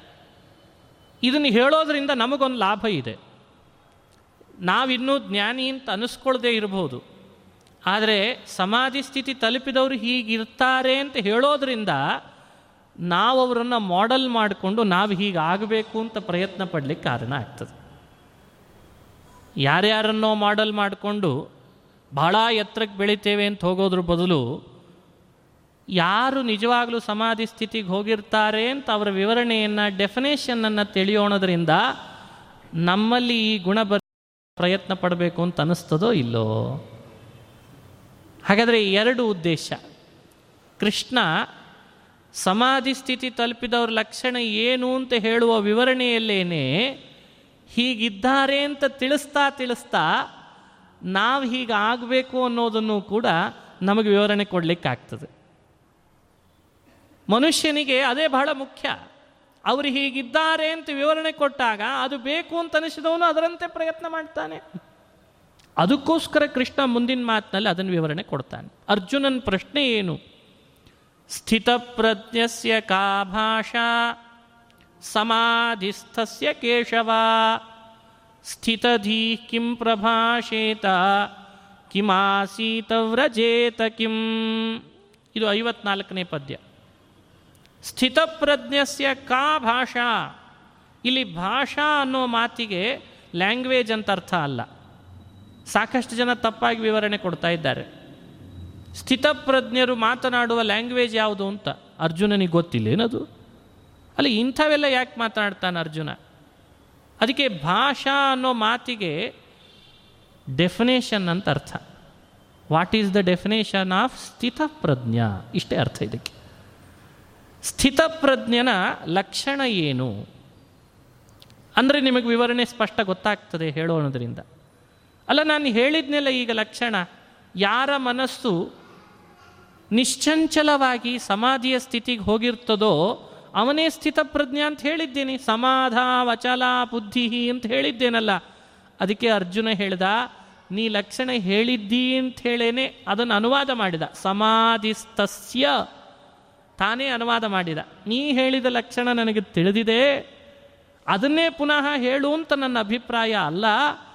ಇನ್ನೂ ಬೇರೆ ಬೇರೆ ಅವರದ್ದು ಡೆಫಿನೇಷನ್ ಇರ್ತದಲ್ಲ, ಅದನ್ನು ವಿವರಣೆ ಕೊಡು ಅಂತ ಅರ್ಥ. ಹೇಳಿದ್ದನ್ನೇ ಹೇಳು, ಕೇಳಿದ್ದನ್ನೇ ಕೇಳ್ತೇನೆ, ಇದು ಅರ್ಜುನ ಕೃಷ್ಣನ ಮಾತಿನಲ್ಲಿ ಬರೋದಲ್ಲ. ಸ್ಥಿತಪ್ರಜ್ಞಸ್ಯ ಕಾ ಭಾಷಾ. ಈಗಾಗಲೇ ಸ್ಥಿತಪ್ರಜ್ಞ ಅಂದರೆ ಏನು ಅಂತ ವಿವರಣೆ ಕೊಟ್ಟಿದ್ದಿ ಸಾಧಾರಣವಾಗಿ. ಆದರೆ ಅವನ ನೈಜ ಮತ್ತೊಂದಿಷ್ಟು ವಿವರಣೆ ಕೊಡುವ ಲಕ್ಷಣಗಳು ಏನಿದ್ದಾವಲ್ಲ ಅದನ್ನು ನನಗೆ ಅರ್ಹು. ಆತನೂ ಕೂಡ ಸ್ಥಿತಪ್ರಜ್ಞ ಮುನಿ, ಲೋಕದಲ್ಲಿ ಬೇರೆ ಬೇರೆ ರೀತಿಯಾಗಿ ವ್ಯವಹಾರಗಳನ್ನು, ಮಾತುಗಳನ್ನು, ಅಲ್ಲಿ ಇಲ್ಲಿ ಕೂಡುವುದನ್ನು, ಸಭೆ ಸಮಾರಂಭಗಳಲ್ಲಿ ಭಾಗವಹಿಸೋದನ್ನು ಮಾಡ್ತಾನೋ ಇಲ್ವೋ? ಮಾಡ್ತಾನೆ ಅಂದರೆ ಏನು ಉದ್ದೇಶದಿಂದ ಮಾಡ್ತಾನೆ? ಅದನ್ನು ನನಗೆ ವಿವರಣೆ ಕೊಡು. ಯಾಕೆ ಅಂದರೆ ಸ್ಥಿತಪ್ರಜ್ಞರಾಗುವ ಬಯಕೆ ನಮಗಿರುವಾಗ ಇದೆಲ್ಲ ಮೊದಲು ತಿಳಿದಿರಬೇಕು ನಾವು. ಈ ಸ್ಟಡಿ ಮಾಡದೆ ನಾವು ಅದರಲ್ಲಿ ಧುಮುಕ್ಲಿಕ್ಕೆ ಸಾಧ್ಯ ಇಲ್ಲ. ಅದಕ್ಕೆ ಕೃಷ್ಣ ಅದನ್ನು ವಿವರಣೆ ಕೊಡಲಿಕ್ಕೆ ಶುರು ಮಾಡಿದ. ನೋಡಿ, ಗಮನಿಸ್ರಿ. ಐವತ್ತೈದನೇ ಪದ್ಯ ಪರಮಾತ್ಮ ಪ್ರಾರಂಭ ಮಾಡಿದ್ದು. ಅರ್ಜುನನ್ ಪ್ರಶ್ನೆ ಕೊಡೋ ಉತ್ತರ ಏನಿಲ್ಲಿ? ಪ್ರಜಹಾತಿ ಯದಾ ಕಾಮಾನ್, ಸರ್ವಾನ್ ಪಾರ್ಥಮನೋ ಗತಾನ್. ಆತ್ಮನ್ನೇವಾತ್ಮನಾ ತುಷ್ಟ ಸ್ಥಿತಪ್ರಜ್ಞಸ್ತದೋಚ್ಯತೆ. ಎಂಥ ಮಾತು? ಶ್ರೀಕೃಷ್ಣ ಅರ್ಜುನನಿಗೆ ಹೇಳುವಾಗ, ಯದಾ ಮನೋಗತಾನ್ ಸರ್ವಾನ್ ಕಾಮಾನ್ ಪ್ರಜಹಾತಿ. ಹೇ ಅರ್ಜುನ, ಕಾಮನೆಗಳು ಮನಸ್ಸಿನೊಳಗಿರ್ತಾವೆ. ಸಕಲ ಕಾಮನೆಗಳನ್ನು ಮನಸ್ಸಿನಲ್ಲಿದ್ದದ್ದನ್ನು ಯಾವಾಗ ಪರಿತ್ಯಜಿಸ್ತಾನೋ ಆತ್ಮನ್ನೇವ ಆತ್ಮನಾ ತುಷ್ಟ. ಇದೇ ಮನಸ್ಸಿನಲ್ಲಿ, ಆ ಪರಮಾತ್ಮನಲ್ಲಿ ಏಕಚಿತ್ತನಾಗಿ, ತದೇಕ ಚಿತ್ತನಾಗಿ ಸಂತುಷ್ಟನಾಗಿರ್ತಾನೋ, ಅವನಿಗೆ ನಾನು ಸ್ಥಿತಪ್ರಜ್ಞ ಅಂತ ಕರಿತೇನೆ ಅಂತಂದಿದ್ದಾನೆ ಕೃಷ್ಣ ಪರಮಾತ್ಮ. ನೋಡಿ ಗಮನಿಸ್ರಿ ನೀವು ಚಿಂತನೆಯಲ್ಲಿ ಎಷ್ಟು ಸ್ವಾರಸ್ಯ ಇದೆ. ಸಕಲ ಕಾಮನೆಗಳನ್ನು ಮನಸ್ಸಿನಲ್ಲಿದ್ದದ್ದನ್ನು ಬಿಡಬೇಕು.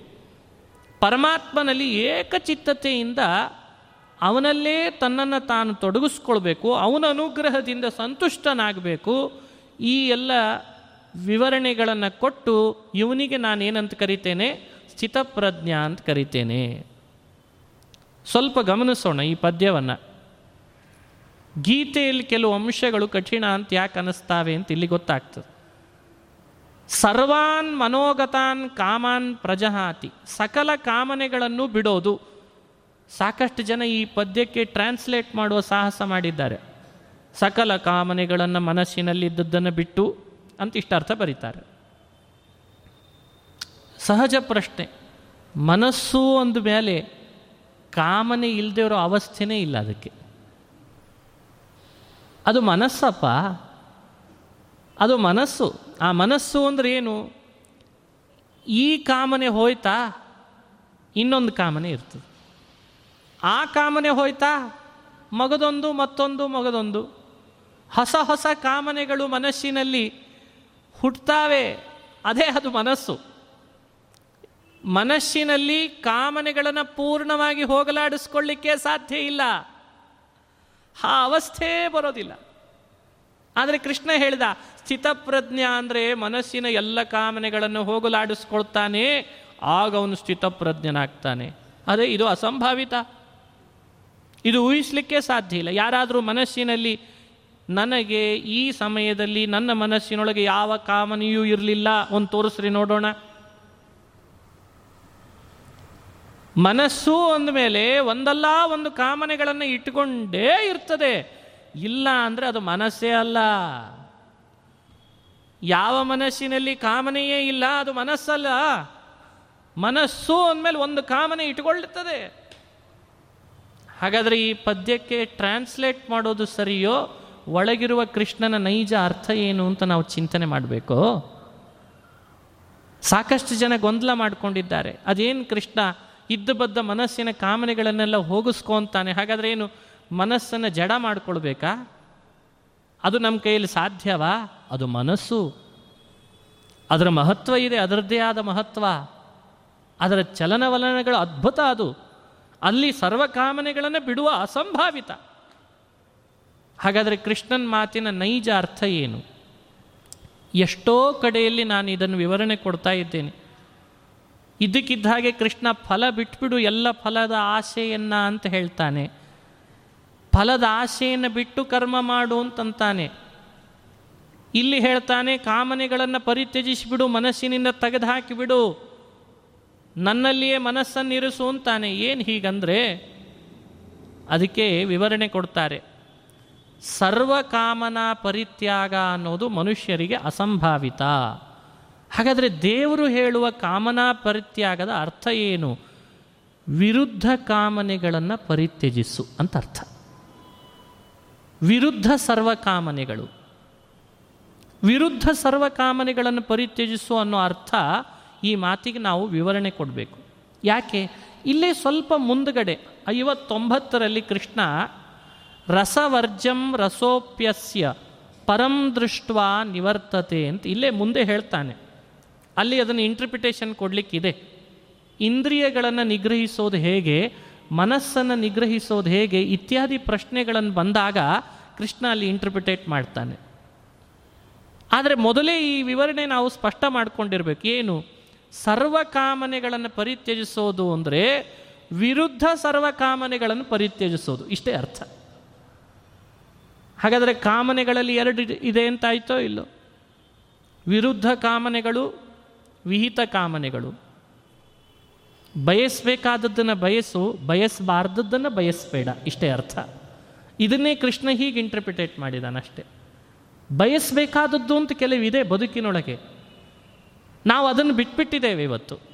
ಬಯಸಬಾರ್ದದ್ದನ್ನು ಬಯಸ್ತಿದ್ದೇವೆ. ಆದರೆ ಕೃಷ್ಣ ಹೇಳೋದು ಇಷ್ಟೇ, ಬಯಸಬಾರ್ದದ್ದು ಅಂತೇನಿದ್ದಾವಲ್ಲ, ಅವುಗಳನ್ನು ಮನಸ್ಸಿನಿಂದ ಕಿತ್ತು ಹಾಕಿದರೆ, ಆ ಕಿತ್ತು ಹಾಕೋದೇ ಒಂದು ದೊಡ್ಡ ಸಾಹಸ.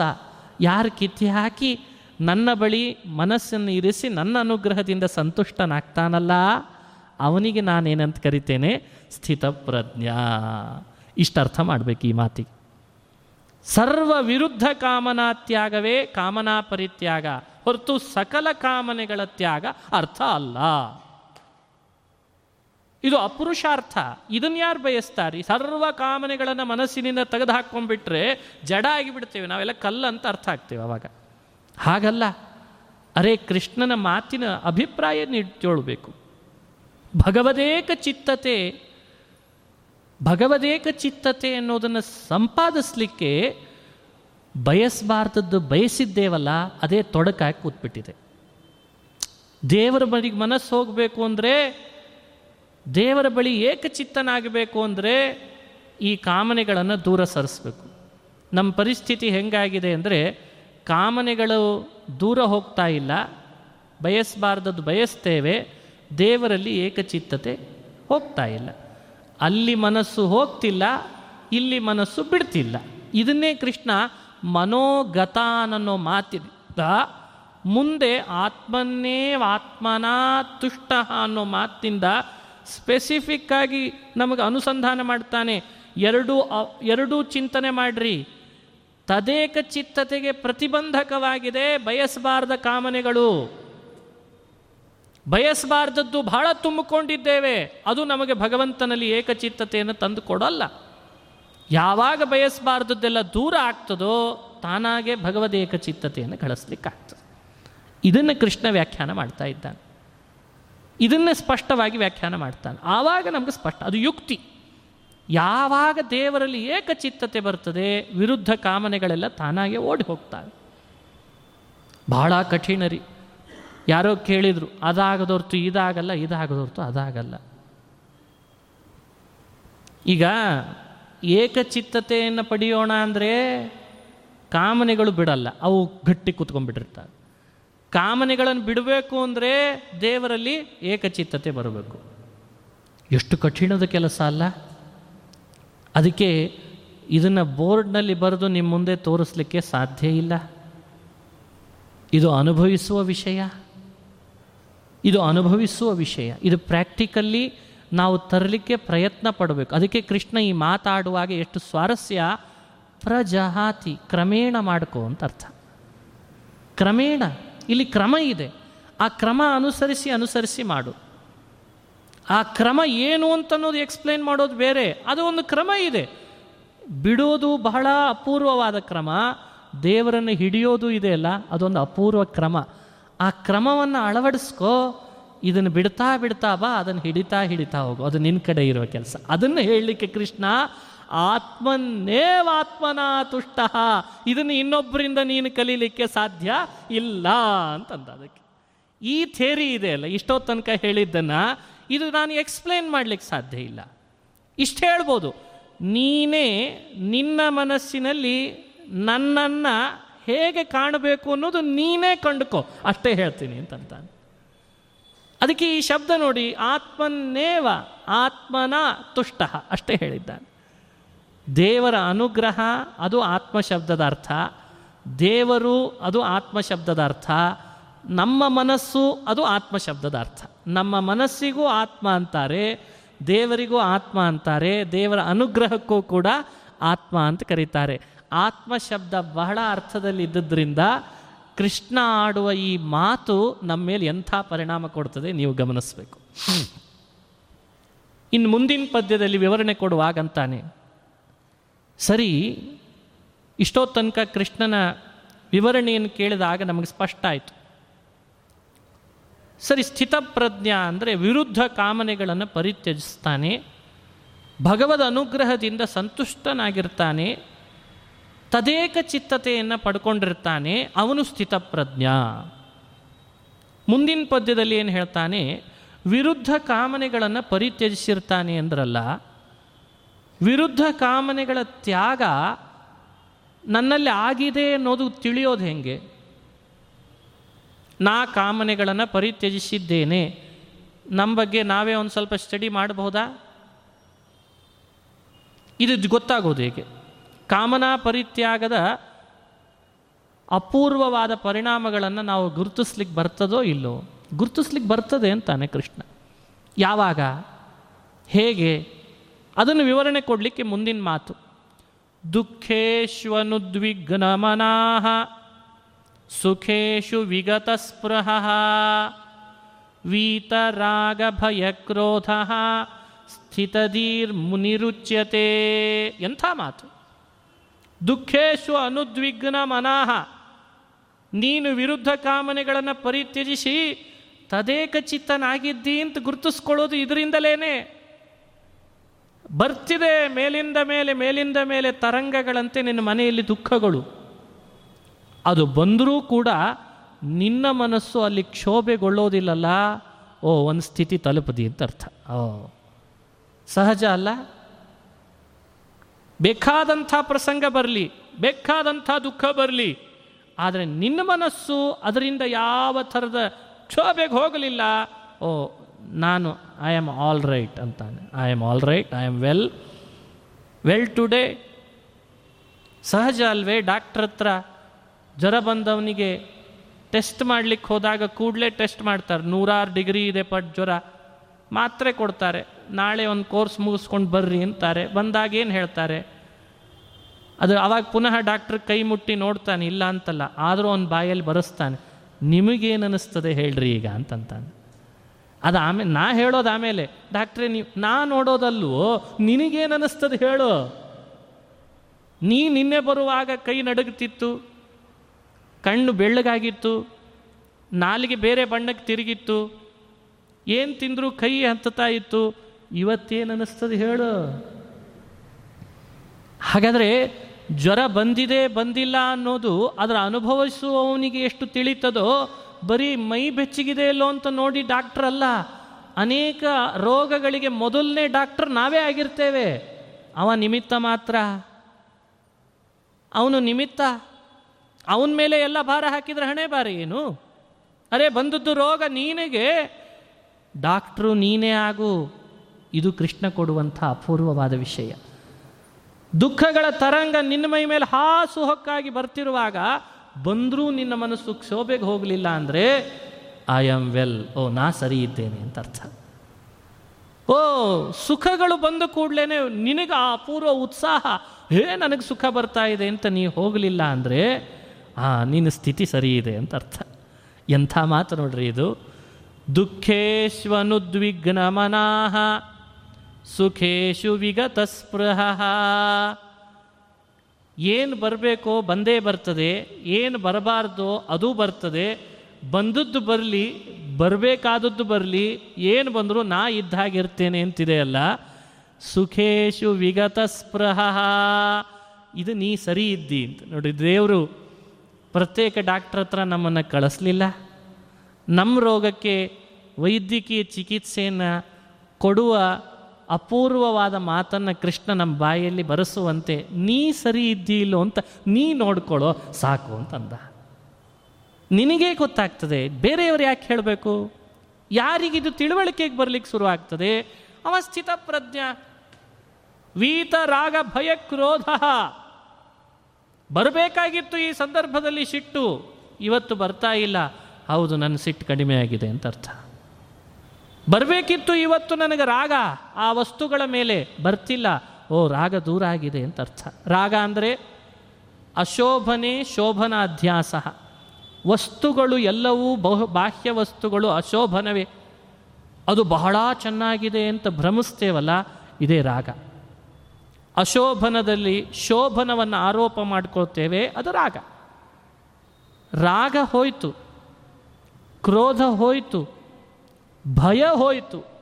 ರಾಗ, ಕ್ರೋಧ, ಭಯಗಳು ನಮ್ಮ ಮನಸ್ಸಿನೊಳಗೆ ಬಂದ ರೋಗ ನಮ್ಮಿಂದ ದೂರ ಯಾವಾಗ ಆಗ್ತದೋ, ಮೇಲಿಂದ ಮೇಲೆ ಮೇಲಿಂದ ಮೇಲೆ ಬರ್ತಿರುವ ದುಃಖಗಳ ತರಂಗ ನಮ್ಮ ಮನಸ್ಸನ್ನು ಕ್ಷೋಭೆ ಯಾವಾಗ ಗೊಳಿಸೋದಿಲ್ಲವೋ ಬೇಕು ಬೇಕು ಅಂತ ಸುಖದ ಕಡೆಗೆ ಹೆಚ್ಚು ಈ ಲಾಲಸ್ಯ ನಮ್ಮ ಮನಸ್ಸಿನಲ್ಲಿ ಯಾವಾಗ ಹುಟ್ಟೋದಿಲ್ಲವೋ, ಆಗ ನಾವೇನಾಗಿದ್ದೇವೆ ಅಂತಾನೆ ಕೃಷ್ಣ? ಸ್ಥಿತಪ್ರಜ್ಞಾ ಎಷ್ಟು ಅದ್ಭುತವಾದ ಚಿಂತನೆ. ಇದು ನಮ್ಮನ್ನು ನಾವು ಕಂಡುಕೊಳ್ಳಿಕ್ಕಿರುವ ಚಿಂತನೆ. ನಮಗಿದು ಬಂದಿಲ್ಲ ಅಂದರೆ ಇದನ್ನು ಮಾಡಿಕೊಳ್ಳಿ ಅಂತ ಹೇಳಲಿಕ್ಕೆ ಈ ಮಾತು. ಬಂದವನಿಗೆ ಬಂದಿದೆ ನೋಡವನಿಗೆ ಅಷ್ಟೇ, ಬರದೇ ಇದ್ದವನಿಗೆ ಬರದೇ ಇದ್ದದ ಕಾರಣ ಹುಡುಕಿ ಬರೋ ಹಾಗೆ ಮಾಡಿಕೊಳ್ಳಿಕ್ಕೆ ಈ ಚಿಂತನೆ ಇದನ್ನು ಕೃಷ್ಣ ವ್ಯಾಖ್ಯಾನ ಮಾಡಿ ಕೊಡ್ತಾನೆ. ಎಂಥ ಮಾತು? ಯಸ್ಸರ್ವತ್ರಾನಭಿಸ್ನೇಹ ತತ್ತತ್ ಪ್ರಾಪ್ಯ ಶುಭಾಶುಭಂ ನಾಭಿನಂದಂತಿ ನದ್ವೇಷ್ಟಿ ತಸ್ಯ ಪ್ರಜ್ಞಾ ಪ್ರತಿಷ್ಠಿತಾ. ಸರ್ವತ್ರ ಅನಭಿಸ್ನೇಹ ಶುಭಾಶುಭಂ ಪ್ರಾಪ್ಯಾಪಿ ನಾಭಿನಂದಂತಿ. ಅದು ಶುಭವಾಗಿರಬಹುದು, ಅಶುಭವಾಗಿರಬಹುದು. ಇವನಿಗೆ ಅದರ ಮೇಲೆ ದ್ವೇಷ ಇಲ್ಲ, ಅದನ್ನು ಇವನು ಹೊಗಳೋದು ಇಲ್ಲ, ಹೊಗಳುವಿಕೆ ಇಲ್ಲ, ದ್ವೇಷ ಇಲ್ಲ, ಇವನಿಗೆ ಅದರ ಒಳಗಡೆ ಮನಸ್ಸಿನ ಅಭಿನಿವೇಶ ಇಲ್ಲ, ಏಕತೆಯನ್ನು ಯಾವಾಗ ಕಾಪಾಡ್ಕೋತಾನೆ ದ್ವೇಷ, ಅಭಿನಂದನ, ಅಭಿನಿವೇಶ, ಇವುಗಳಿಂದ ದೂರ ಆಗಿ ಪರಮಾತ್ಮನೆಡೆಗೆ ಮನಸ್ಸನ್ನು ಇರಿಸ್ತಾನಲ್ಲ, ತಸ್ಯ ಪ್ರಜ್ಞಾ ಪ್ರತಿಷ್ಠಿತ. ಇದು ಕೃಷ್ಣ ಹೇಳಿಕೊಡುವಂಥ ಮಾತು. ಇದನ್ನು ಪಡ್ಕೊಳ್ಳಿಕ್ಕೆ ಮಾಡುವಂಥ ಏನು ಸಾಧನೆ ಇದೆಯಲ್ಲ, ಅದು ವಿಶೇಷ. ಯದಾ ಸಂಹರತೆ ಚಾಯಂ ಕೂರ್ಮೋಂಗಾನೀವ ಸರ್ವಶಃ. ಇದು ಕೃಷ್ಣನ ಮಾತಿನಲ್ಲಿ ಮತ್ತೊಂದು ಗಮನಿಸಬೇಕು. ಕಣ್ಣು ನೋಡಬಾರ್ದನ್ನು ನೋಡಬೇಡ ಅಂತ ರಿಸ್ಟ್ರಿಕ್ಷನ್ ಕೊಟ್ಟು ಕೊಟ್ಟು ಬಲವಂತವಾಗಿ ಎಳಿಬಾರ್ದು. ಯಾಕೆಂದರೆ ಮನಸ್ಸಿನಲ್ಲಿ ಇನ್ನೂ ಉಳಿದು ಬಿಡ್ತದೆ ಅಯ್ಯೋ, ನೋಡಬೇಕಾಗಿತ್ತು ತಡೆದು ಬಿಟ್ರು ಅಂತ. ಕೇಳಬಾರ್ದದನ್ನು ಕೇಳಬೇಡ ಅಂತ ಅದಕ್ಕೆ ಹೊಡೆದು ಹೊಡೆದು ಪಾಠ ಕಲಿಸಿದರೆ ಮನಸ್ಸಲ್ಲಿ ಉಳಿತದೆ ಅಯ್ಯೋ, ಕೇಳಬೇಕಾಗಿತ್ತು, ತಡೆದು ಬಿಟ್ರಲ್ಲ ಅಂತ. ಹಾಗಾದರೆ ಈ ಎಲ್ಲ ಇಂದ್ರಿಯಗಳಲ್ಲಿ ನಿಯಂತ್ರಣ ಬಲಾತ್ಕಾರದ್ದು ಉಪಯೋಗ ಇಲ್ಲ. ಅಂಥೇಳಿ ಅದನ್ನು ಇದೇ ಅಲ್ಲ ಅಂತ ಹರಿಬಿಟ್ಟರೂ ಉಪಯೋಗ ಇಲ್ಲ. ನಿನಗೆ ಬೇಕು ಬೇಡ ಅನ್ನೋ ವ್ಯವಸ್ಥೆಯನ್ನು ಸರಿಯಾಗಿ ತಿಳಿದು ಆಮೆ ಆಮೆ ಎಷ್ಟು ಚಾಣಾಕ್ಷ ಆಮೆ ಅಂದರೆ ಗೊತ್ತು, ತಾಂಬೇಲು. ಎಂಥ ಚಾಣಾಕ್ಷ ಅದು ಅಂದರೆ ಹರಿಬಿಟ್ಟಿರ್ತದೆ ಕೈ ಕಾಲುಗಳನ್ನು, ಯಾರಾದರೂ ಸ್ವಲ್ಪ ಭೂಮಿಯ ಮೇಲೆ ಹೆಜ್ಜೆ ಇಟ್ಕೊಂಡು ಹತ್ರ ಬರ್ತಾರೆ ಅಂದ ಕೂಡಲೇ ಹರಿಬಿಟ್ಟಲ್ಲಿ ಎಷ್ಟು ಅನಾಯಾಸವೋ ಒಳಗೆಳ್ಕೊಳ್ಳುವಾಗಲೂ ಕೂಡ ಅಷ್ಟಾ ಅಷ್ಟೇ ಅನಾಯಾಸ. ಇದು ಆಮೆಯನ್ನು ನೋಡಿಯಾದರೂ ನಾವು ಪಾಠ ಕಲಿಬೇಕೇನು ಅಂದರೆ ನಮ್ಮ ಇಂದ್ರಿಯಗಳನ್ನು ಹರಿಬಿಡುವಾಗಲೂ ಏನು ಅನಾಯಾಸತೆ ಇದೆ ನಮ್ಮ ಇಂದ್ರಿಯಗಳನ್ನು ಒಳಗೆಳ್ಕೊಳ್ಳುವಾಗಲೂ ಕೂಡ ಅಷ್ಟೇ ಅನಾಯಾಸತೆ ಇರ್ತದಲ್ಲ. ಅವನನ್ನು ನಾನು ಏನಂತ ಕರಿತೇನೆ? ಸ್ಥಿತಪ್ರಜ್ಞ ಅಂತ ಕರಿತೇನೆ ಅಂತಂತ ಹೀಗೆ ಸ್ಥಿತಪ್ರಜ್ಞನ ವಿವರಣೆಯನ್ನು ಕೃಷ್ಣ ಪರಮಾತ್ಮ ಕೊಡ್ತಾ ಬರ್ತಾನೆ. ಮುಂದಿನ ಪದ್ಯದಲ್ಲಿ ಕೃಷ್ಣ ಪರಮಾತ್ಮ ಇದೂ ಪದ್ಯ ವಿವರಣೆ ಕೊಡಬೇಕು. ಇಂದ್ರಿಯ ನಿಗ್ರಹದ ರಹಸ್ಯ ಏನು? ಇಂದ್ರಿಯ ನಿಗ್ರಹ ಮನುಷ್ಯನಿಗೆ ಯಾವುದರಿಂದ ಆಗ್ತದೆ? ಆಹಾರದಿಂದಲೇ ಇಂದ್ರಿಯ ನಿಗ್ರಹವೋ? ಮನೋನಿಗ್ರಹ ಯಾವುದರಿಂದ ಆಗ್ತದೆ?